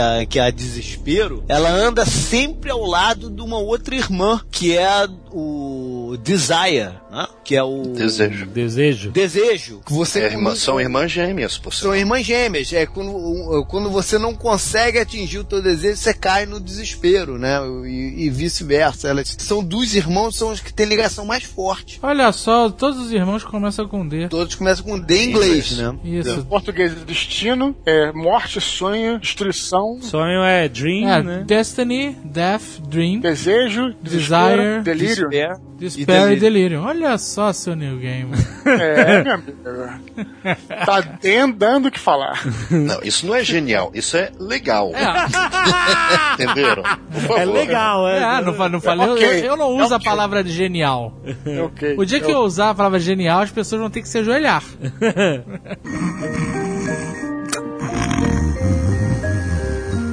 Outro aspecto que é legal falar também é da arte do- dos quadrinhos, né? Olha, as primeiras edições são horríveis. Eu, sinceramente, acho a arte um coco, um lixo. A arte antiga de todos os quadrinhos era uma merda, vamos falar sério. Não. É, veja, veja, o quadrinho estava se iniciando. É, exato. Nenhuma editora ia contratar artistas conhecidíssimos para tratar daquele título. Então, sinceramente, as primeiras edições são uma poluição visual, uma- um cara que não tinha o menor talento para arte sequencial. Era uma porcaria. cara. Mal pintado também, muito mal pintado. Era ainda naquela passagem, sabe, da pintura aquarelada para pintura com computador, sabe? Então tava muito indefinido ainda o negócio. Olha, um lixo. Mas a história sobreviveu por quê? Por causa do roteiro, evidentemente, né? Aí depois, com o tempo, você vai percebendo que vão entrando artistas cada vez mais sofisticados e também a colorização é, fica muito melhor, por sinal. Você vai percebendo, inclusive, que certos artistas ali não são conhecidos no meio dos quadrinhos. Não são, não. Mas eles, naquela história, se comportam perfeitamente bem. Até porque o, o Neil Gaiman, nesse ponto, ele é um pouco parecido com Alan Moore. Depende muito do roteirista, gente. Tem roteirista que deixa a página livre para você. Ele não especifica quantos quadros irão naquela página. Não especifica que ângulo de câmera deve ser adotado ou que objetos devem ser desenhados nas cenas. Não é o caso de Neil Gaiman. Neil Gaiman gosta de explicar quadro a quadro para o seu artista, dizendo o que que vai em cada quadro, em cada balão. É, em cada balão não, isso é outra história. Em cada balão vai um padre, então- né? Puta que pariu.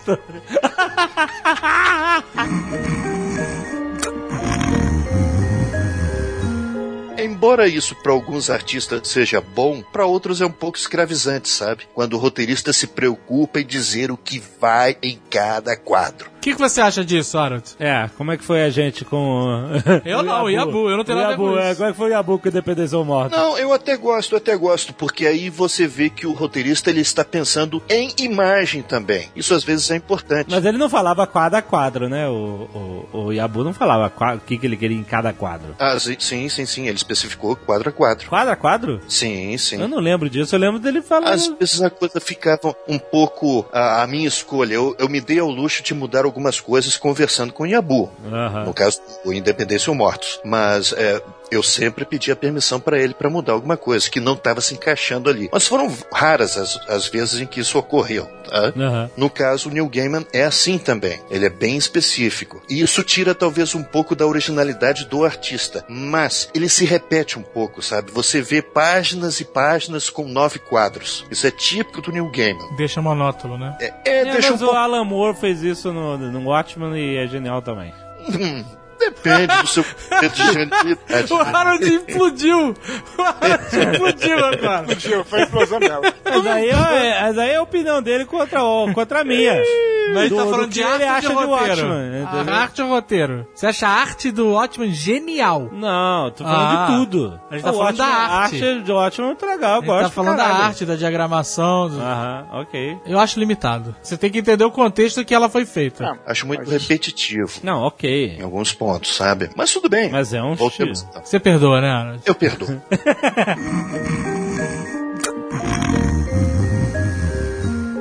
Eu só queria acrescentar em relação à arte que eu gosto pra caramba. Lembrar daquele cara, o Dave McKean, né, que é amigo do New Gamer, ilustrou algumas revistas, inclusive capas aí de revistas. Quando eu fui fazer essa pauta, eu até falei assim: é, que esse tipo de do quadrinho é, se aproxima mais da arte. Eu levei um esporro do, do Harold, falou: olha. Quadrinho do super-herói também é arte. Falei, claro, não foi isso que eu quis dizer. Eu quis dizer que se aproxima mais da arte mais abstrata, mais contemporânea, né? Não é uma que você vai olhar, é, vai na contramão. Aí, você, nessa época eu estava a Image, mais uma vez aí, trabalhando, né? Aquelas artes, não vou dizer realísticas, mas aquelas posições bizarras e o Homem-Aranha, né, cara? E aquela coisa toda, anatomia e tudo mais, enquanto esses caras vão na contramão. Falam, olha, vamos fazer uma arte mais subjetiva aqui, né? Mais abstrata. Então, Agora, vai- tem alguns arcos que a arte chega a ser até meio bizarra, né? Mas eu acho que é de propósito, cara. É isso que eu, que eu tô colocando. Não, é de sei se propósito, é de posso estar errado. Mas às vezes chega até a incomodar um pouquinho quando você tá lendo. Ou não? O, É. o- o- a incomodar no sentido de que, pô, te distrai um pouco da história. A, a mim aconteceu isso em alguns deles. Uhum. Bom, eu acho que não é uma questão de distrair, é só de adicionar, sabe? Se foi tão exótico a esse ponto, será que não adicionou ao invés de distrair? Não- talvez a palavra aí definindo Com o passar seja diferente. Sim, porque você acaba se acostumando àquele estilo, né? No, sei lá, no terceiro ou quarto história do, do, do arco, você acaba até se acostumando. Mas tem algumas que eu tive que ler bem devagar, porque voltar atrás, porque às vezes eu tava distraído com a forma que estava sendo apresentada. Mas você diz que a arte, a arte ela interferia na sua percepção da história. A mim sim, é. tirava o foco do roteiro, por ser tão, às vezes, abstrato, tão fora do que eu estava acostumado em quadrinho. Ué, mas se é abstrato, você não pode simplesmente abstrair e ler como se fosse um Mas livro? é, em certos momentos eu não consegui, cara. Eu, eu falei, eu tive que voltar atrás, reler um pouquinho, né? Pra focar. Entendi. E a gente pode dizer simplesmente que tem artes que eram uma merda e ponto final também. Também, é, também. Assim, existe, ah, não pode falar que a arte era uma merda. Ah. Porque, assim, você pode gostar da arte por vários motivos, inclusive porque você gosta tanto da história, que a arte pra você funciona e ponto final. Exatamente. Mas, às vezes, ela é uma merda. Tipo Cavaleiro das Trevas, entendeu? Que odeia. É, exatamente. É, não é a melhor que arte do o mundo. Frank Miller tava de sacanagem. Eu acho que no Cavaleiro das Trevas Returns, no 2, Aí é aí ele tava de sacanagem. Aí é feito no pente. Mas no 1 eu acho ok. Eu sei que é diferente, que é, sabe, é uma coisa de Frank Miller. Eu prefiro muito mais a arte do 300 ou do Sin City, que é do Frank Miller também, acho muito mais foda. Mas aí varia, o cara adota um estilo pra cada coisa, né, e tal. Em quadrinhos você tem que estar aberto a, a- a ver artes diferentes em personagens iguais, né, porque são muitos artistas trabalhando a coisa. Batman, né, tipo, as épocas. A época do, do Batman da Queda do Morcego, que eu gostei muito na época que eu li, a arte era detestável. Como é que era o nome desse maluco que fazia o. John Romita. Não, não, cara. John Romita era bom, né? Pelo Eu não gosto de homem. Mas você não gosta nem do filho, né? Não de John Romita É. Jr. Você é maluco, cara. Tem gente que odeia o John Romita Jr. Eu acho ele foda pra caralho. Eu acho ele muito salafrário. Mas sabe, era uma época que o cara desenhava um Batman com ah, as orelhas de, sei lá, Japano. 80 centímetros pra cima, entendeu? Ele desenhava. Sabe aquela desen- eh, cena de cartoon clássico que um carro. ah, você desenha a rua como se fosse uma meia esfera e o carro tá voando, como se ele tivesse, sei lá, fazendo uma gastão baiano nessa rua? Você estilo a cortina da vida doidado. Que O cara pula assim. É, só que é meio cartoonizado. E o cara desenhava o Batmóvel assim nas ruas de Gotham, sabe? Pulando as ruas. Eu falei, caralho, cara. Isso aqui não é Roger Rabbit, não, cara. Isso não é o táxi falante, porra. É o Batmóvel, caralho. Entendeu? Mais respeito. Mas eu gostava muito do roteiro. Eu tinha que aguentar a arte desse maluco, cara. E aí você diz que isso acontece com o Sandman, né? Você, você tem que aguentar um pouco o início, mas depois muda tudo. É isso? E em vários você se acostuma, né? Com o estilo do traço até. É, Ainda mais se você vai lendo muito em sequência. Se você lê os arcos assim com os intervalos de, de tempo entre um e outro, talvez isso afete menos. Se você for ler lendo em sequência, eu li naquelas compilações Absolute Sandman, sabe é? Que às vezes ele junta dois, três arcos num, num livro só. Então essa sequência, essa passagem de um pro outro, às vezes era, era complicada pra mim de arte. Ah. Mas talvez quem lesse um arco depois de um ano, dois, lesse o outro e tal, não sei o que, tivesse menos esse impacto. Mas aí tem uma coisa engraçada em Sandman. Os perpétuos, eles mudam de forma, dependendo de quem está observando, entende? Isso traz em si algo maravilhoso, porque o personagem ele não precisa assumir uma única forma. A gente o descreveu da maneira clássica, mas ele pode parecer com um gato para um gato, Aham. pode parecer um porco para um porco. Aliás, Não. tem uma história, uma história foda com os gatos, né? Eu acho que é Terra dos Sonhos, sonho talvez. de- o Lembra? sonho de mil gatos. É, O sonho de esse, mil a gatos. história é foda. Puta, história foda. Que é o. É, os animais também sonham, né? Teoricamente, né? E aí é uma conversa que o Sandman tá tendo com uma gata, né? Que tá sonhando, sonha. Uma gata. E ela. Uma gata, é, uma gata bicho mesmo. Ele surge aí- para ela como um imenso gato preto. É, exato, né? E ela explica, né, que teve uma época no passado onde os gatos dominavam a Terra, né? Dominavam os seres humanos, na época dos tigres, dentes de sabre, e enfim, tudo isso que os seres humanos destruiu, né? Destruíram os, os gatos tomaram o poder e tudo mais. Aí tem um. Aí tá. A conversa toda filosófica, que eu vou te dizer que também é um pouco, mais uma vez, herança lá do nosso querido Alan Moore, que escreveu muita coisa foda, principalmente Lanterna Verde. Tinha umas histórias fodas do Lanterna Verde, em que ele ficava pensando em novas formas de vida. Não sei se vocês lembram isso do Alan Moore que era foda pra caralho também. Então é muita coisa disso aí, né, cara? De, do, do, do, do Neil Gaiman, aí inspirado pelo Alan Moore também. Eu tô com medo de a gente estar cometendo uma heresia aqui, porque o a nome da publicação é Sandman, né? Esse é o nome do personagem mitológico e tal. e tem toda essa história que a gente contou. Mas eu acho que as pessoas que leem só chamam ele de sonho. Hein? Não, ele tem vários nomes. Porque ele é o sonho. Tem vários nomes. Não, mas, mas é, Morpheus. eu sei, sei. Então, mas a galera não chama mais ele de Morfeu ou de Sonho? Caraca, acho que não. Porque A galera quem? Os leitores? os leitores. Como é que vocês chamaram? Ah, Sandman. Eduardo Spor. Sandman também. Não sei, os, leit os ouvintes é que vão dizer se, se, se é meio herético ou não. De- Não, não, o cara é sonho. Sandman é revista. Escreva. Mande Ele é sua um carta. sonho. Mande sua Você carta. sabe por quê? Porque você. tudo- Para. Rua do Russell. É porque a gente fala o nome, conceito de todos os irmãos, todos os, os perpétuos: destino, morte, destruição, É. desejo. E aí nele muda pra Sandman, mas ele é o sonho, entendeu? É isso que eu tô querendo dizer. Isso aqui é legal, cara, porque a gente não tinha falado que ele muda de forma conforme quem está olhando. Aham. Ele também muda de nome conforme quem está olhando. Sim. Ora, se um habitante da Roma antiga olha pra ele, vai chamá-lo de Morpheus, com certeza. Aham. A irmã dele é morta, eu chamo de Zé Maria. Zé Maria, por quê? Tinha um cara, cara, que trabalhava comigo, que só chama... Alguém morreu, ele fala, pô, Zé Maria apareceu aí, não sei o que. Caralho. A gente só chama o goleiro Júlio César da seleção de Rogildo. De o quê? Ele é igual, ele é igual o Rogildo. porteiro lá do O prédio. porteiro do prédio chama Rogildo. Ah, é fui, igual. assistir, fui assistir o jogo Brasil e Chile em São Paulo, tava em São Paulo, aí fui assistir com, com o Tucano e com, com um amigo meu, né, o senhor Z, que já participou aqui do Nerdcast. É. E aí tava nossas esposas, portuguesas e tal. E aí, cara, na hora da, da gritaria, o nego começou a gritar Rogildo, Rogildo. Rogildo! É tetra, Rogildo, foi? O bar inteiro olhando pra esse Ninguém cara, entendia porra nenhuma. Gente chamando o cara Rogildo? o Júlio César de Rogildo. Muito piada bom. interna, filha da puta, cara.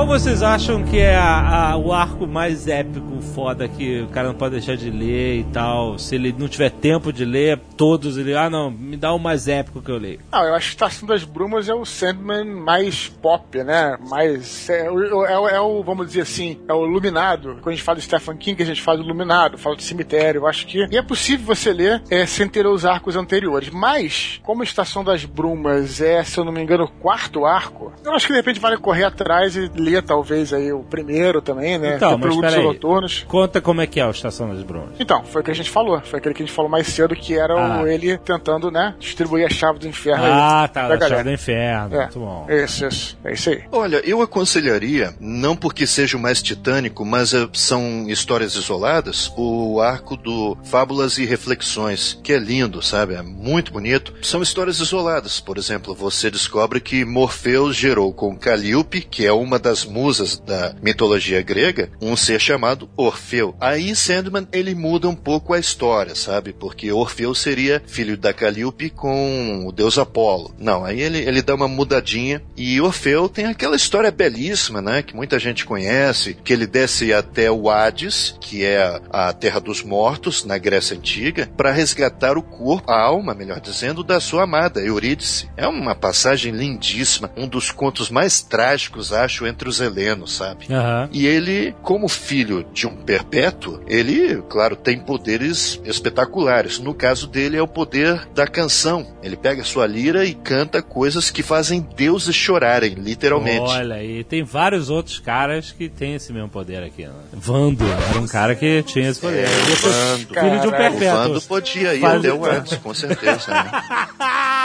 Da- Demora tá lá, né? Ele tá lá, é verdade. é. Muito provavelmente. Lembrando para os ouvintes que o Hades necessariamente não é o inferno. Não, O Hades não. é para onde iam todos os mortos. Sim, todos sim. ficavam lá. Mas na verdade é inferno, porque o pessoal era bem caprichado nessa época. É, é.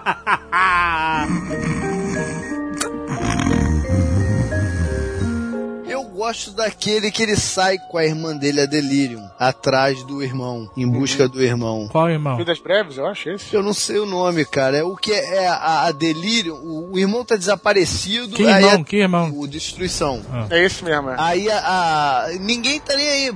Ah, uma hora o cara aparece, uma hora o cara aparece e a, e a Delirium acaba convencendo o Sandman a sair em busca dele. E acho que o Sandman tava meio entediado ou, ou- ou precisando é, de uma mudança de cenário qualquer e tal, e acompanha. E aí a parada vai, vai tomando né, um- uma dimensão sinistra no, no procurar do cara, né? E o impacto que ele tá fazendo fora do espaço dele. Mas o Destruição, pô, não seria. É ok, se ele sumiu, seria vitória pra nós, não? Cara, mas se você pensar, por exemplo, que a história da humanidade é marcada pelas guerras e as guerras trazem evoluções, ele tem o seu papel, entendeu? Entendi. É um então, mas ele vai mostrar como a coisa, por mais terrível que seja, ela tem um papel. Mas... Exatamente, exatamente. E aí mostra os outros irmãos também. Eles vão contando o papel de cada um. Talvez tenha sido o arco que eu entendi melhor essa dinâmica entre os irmãos. Como é que é o nome do É, arco? exatamente, é. É, Vidas Breves. Eu acho que é Vidas Vidas Breves. Breves. Que é onde tem uma parada mais, é quase uma história de família, na verdade, né? É, é. Entre eles, é bem maneiro mesmo.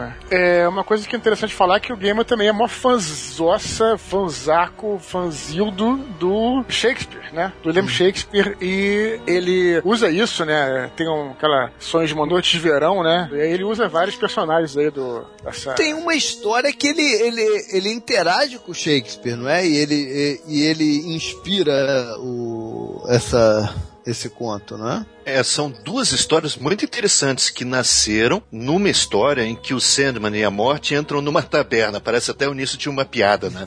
Parece o início de um RPG. né? É, também, também. E lá eles encontram um homem que tá conversando, tá bêbado, claro, conversando com seus amigos, dizendo que ninguém precisa morrer. Eu não quero morrer, eu quero viver pra sempre. Através desse diálogo de bêbado, Sandman olha pra morte e eles fazem uma aposta. Sim, naqueles tempos o Sandman não tinha tantos escrúpulos e fez uma aposta com a morte, sua irmã. Vamos deixá-lo vivo? Você não o tocará? Não, não o tocarei. Vamos ver até onde ele vai. Caralho, que sacanagem. ah. E aí, aí o Sandman se encontra com esse cara que se chama Hobbes, se não me engano, Uhum, e fala pra ele que, olha, você realmente não quer morrer? Então daqui a um século vamos nos encontrar neste, neste mesmo lugar. Uhum. E aí você vai me contar o que aconteceu com você e se você ainda quer viver mais, né?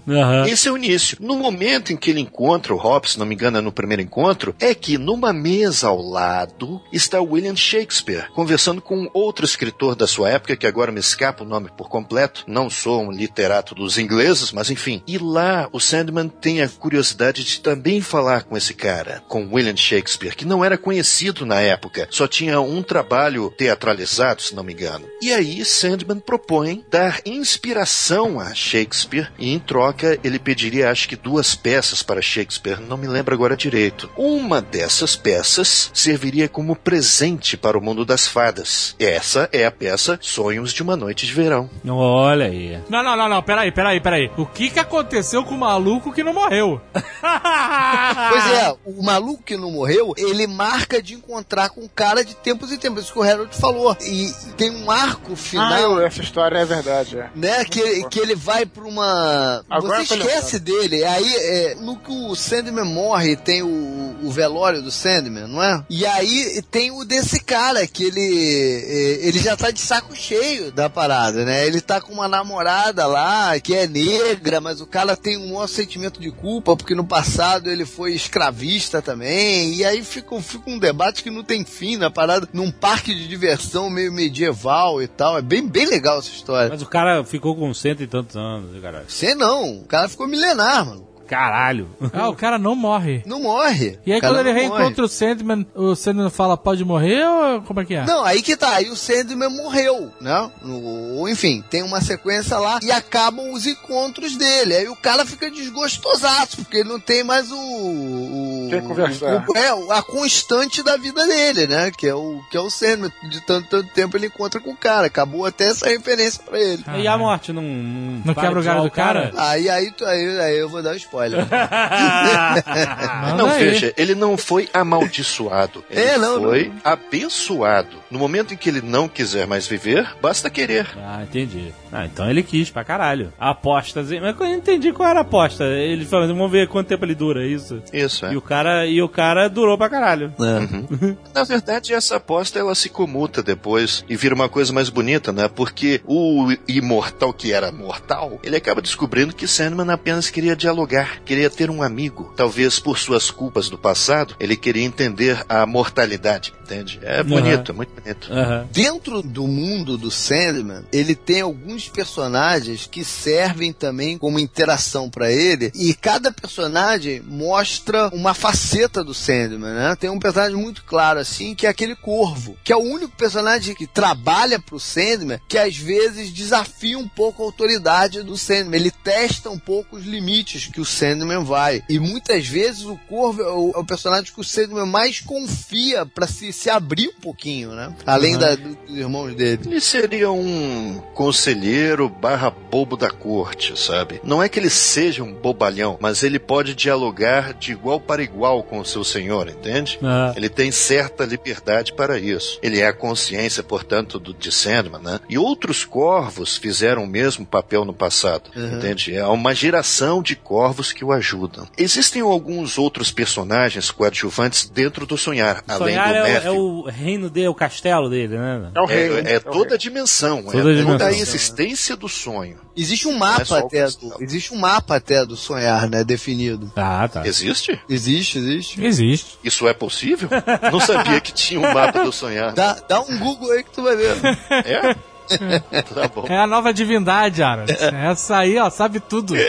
É o poder É do Google, é a nova divindade. Pô, mas, mas- mas é, é isso, é sobre isso que é o outro livro, né? O Deuses Americanos. Exatamente sobre isso. Mas então, entre o- esses personagens, existe Eva, Caim e Abel. Olha só que turminha. Pois é, pois é, mas aí é que está, tem um porém nisso. Você pode dizer, nossa, os personagens bíblicos estão lá. Não são exatamente os personagens bíblicos, são ideias, são conceitos. Entende? Não quer dizer que o mundo se originou com um Adão e uma Eva, que depois geraram Caim e Abel que se mataram. Eles são reflexos da lenda. Aham. entende? É. Eles habitam E eu- no sonhar. Sim, entendi. E quando você pensa em Caim e Abel, por exemplo, o que, que você pensa? É o irmão que matou o outro, né? Sim. E o reflexo do Caim e Abel é, no sonhar é realmente o irmão, irmão que vive matando o cara. Ele mata tipo estilo é, comichão encostadinha, sabe?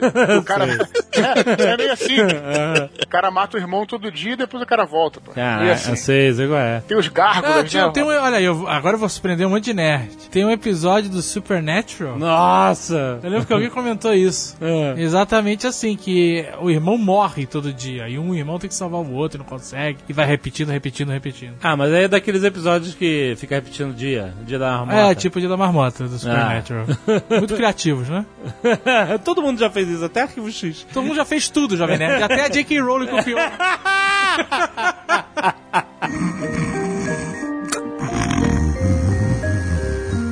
Eles Hello, são personagens que são condenados às suas definições. Eles não É. conseguem escapar delas. Mesmo Sandman não consegue escapar do próprio conceito. Aham. Entende? Essa que é a grande vantagem deles perante o homem, né? A, a- humanidade, que é livre, né? Que tem o livre-arbítrio. Vantagem ou desvantagem, né? É, essa é desvantagem, eu diria.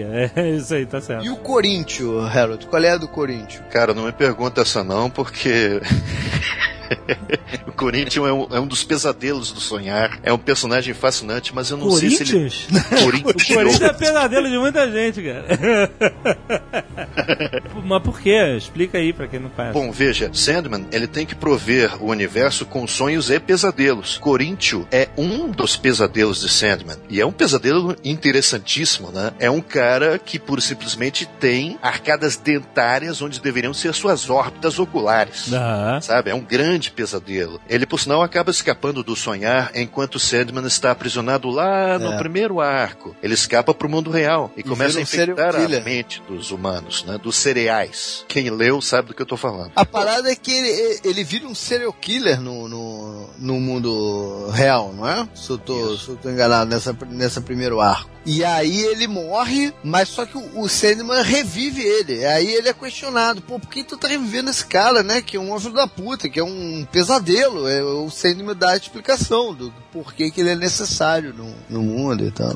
Por que, que o Corinthians é necessário Eu não no lembro, mundo? cara. Não lembro, mas é, Pesadelo ele é de necessário. pra- pra- É. Mas tem um- uma série que eu acho que teve até várias, né? Acho que 60 volumes, se eu não me engano, que foi o The Dreaming, que fala aí sobre esses personagens secundários aí, e mais focado no Caim Abel, também dá pra encontrar. Um spin-off que você tá falando, né? É, mas não chega a ser uma. É, é- é bem, bem longo, cara. Esse The Dreaming é bem, bem longo. É, não, é, o que eu quero dizer é que não é um Sim, é um arco spin-off, do, é. do- É um do spin-off, é. é a parte. É. E não é escrito pelo Gaiman, né? É, não lembro quem escreveu, né? Deve ter. Tem um, Eu acho que tem um outro spin-off que é interessante também, que é o do. que se passa naquela taberna, que, que ele fala que a taberna é no fim do mundo, né? Não, isso não é spin-off, não. É, é regular. É fim dos mundos, né? Não é o fim dos mundos. Tem uma tempestade, tem um vórtice e eles ficam presos todos numa, numa, numa parada que é tipo uma estalagem no Aham. Universo, não é isso? E cada É um com sua Conta uma história. história, né? Conta uma história. É, É, mas Isso é, mas não, isso é aí uma há. série regular, né? É? Não, eu já não sei.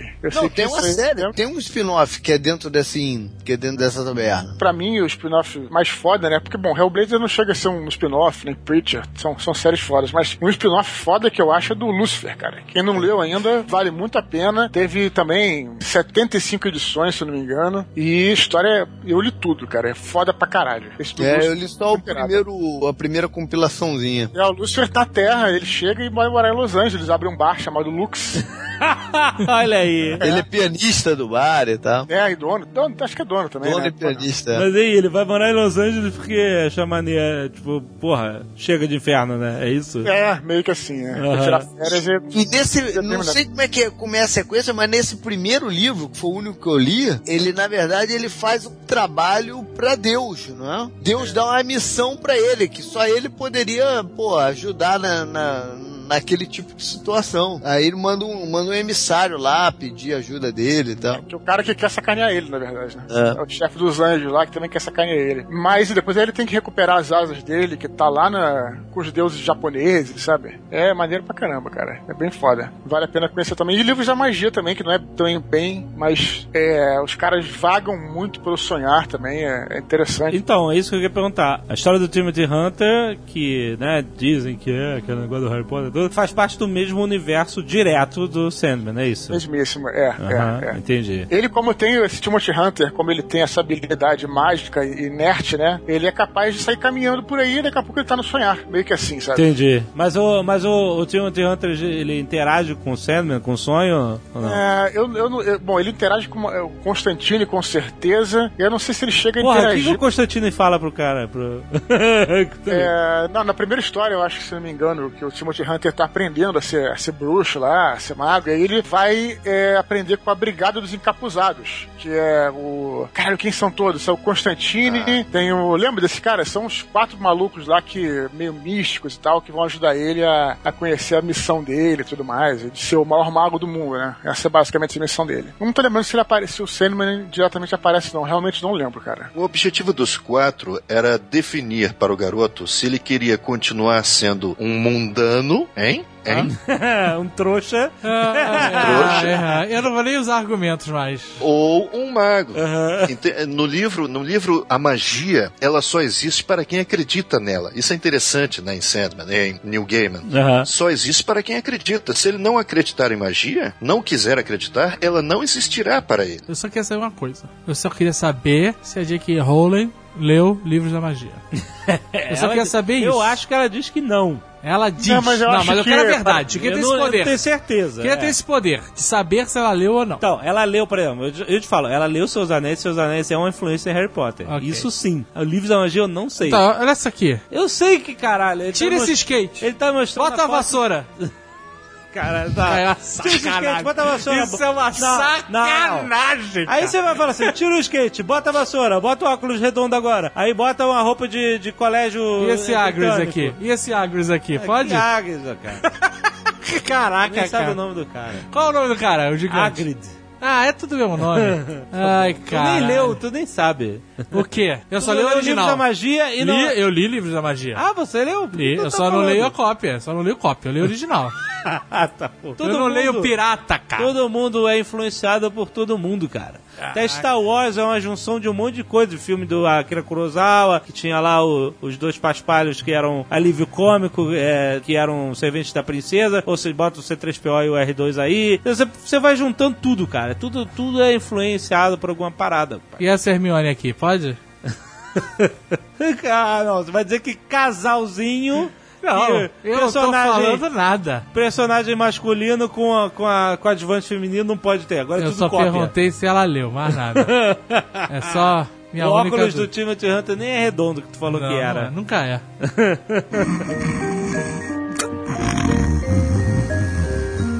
Dizem que vai ter um filme do Sandman que tá aí na mão do Joseph Gordon-Levitt que Ele vai ser o de Sandman? fez o que fez o Robin, né, no, no último filme do Nolan. Fez Cavalo Robin, de entre Fogo, aspas, todo né? mundo Robin sabe. entre aspas, isso, é, exato. Vocês Fez, sabem. fez o Corcel Negro.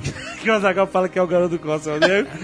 Não, ele é. não é, não é, cara. Tá bom. Poucas verdades de Hollywood. É, então, aí dizem que ele tá produzindo o filme, que ele vai dirigir o filme, que vai estrelar o filme Cara, vai ser uma merda, já tô e dizendo. que o. Não, mas que o roteirista vai ser o David Goyer. é Caraca, bom, mas o cara vai dirigir, vai, vai, vai, problema. vai, vai produzir, vai estrelar. Cadê Vai. o cara do The Cure?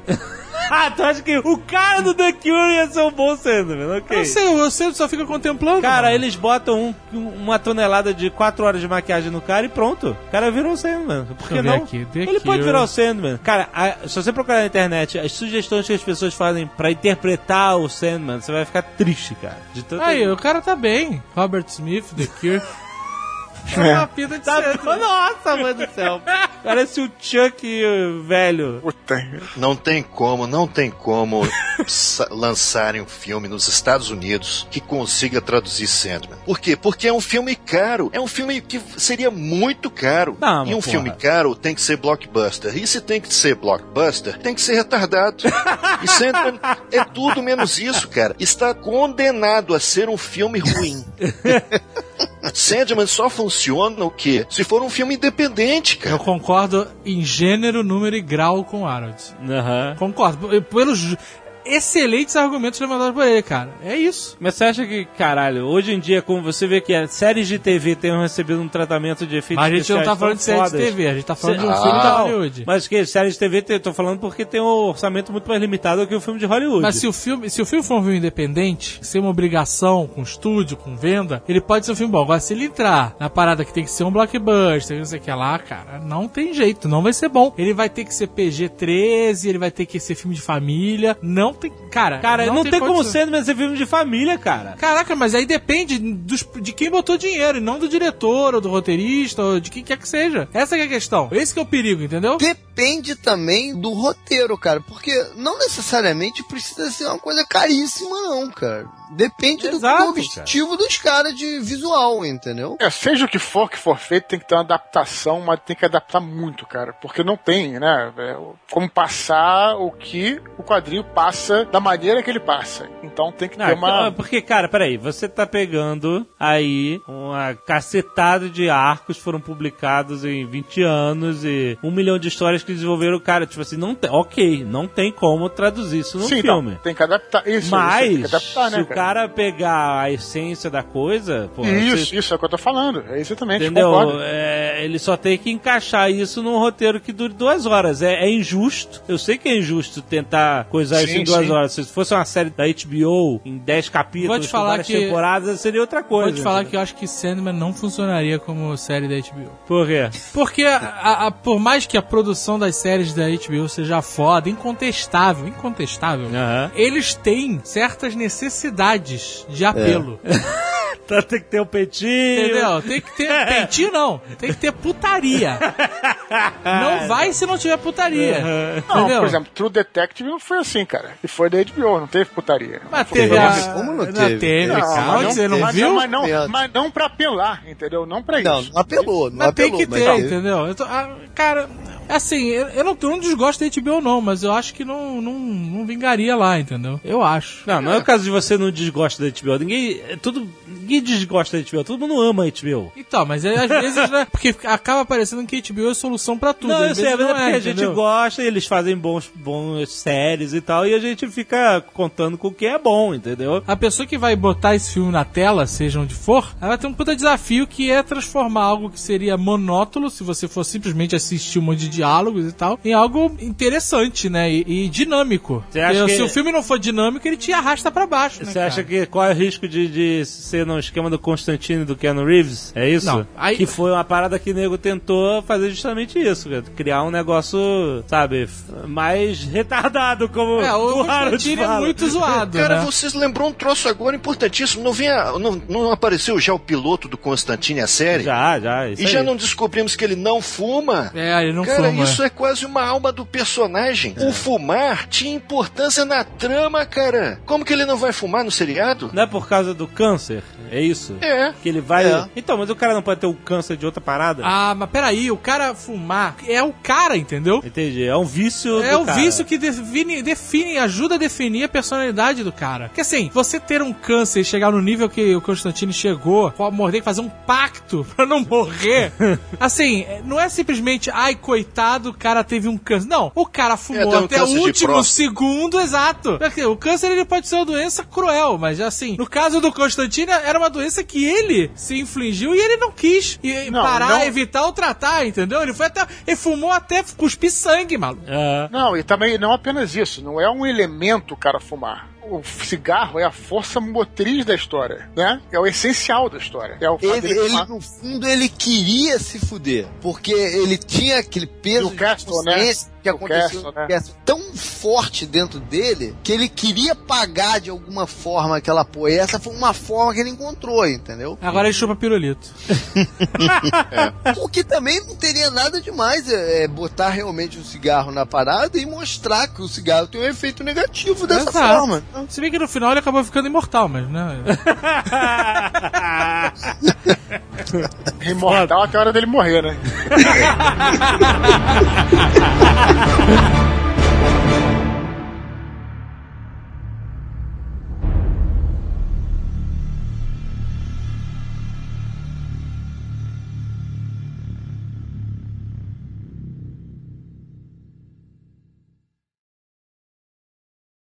Este Nerdcast foi editado por Radiofobia, podcast e multimídia.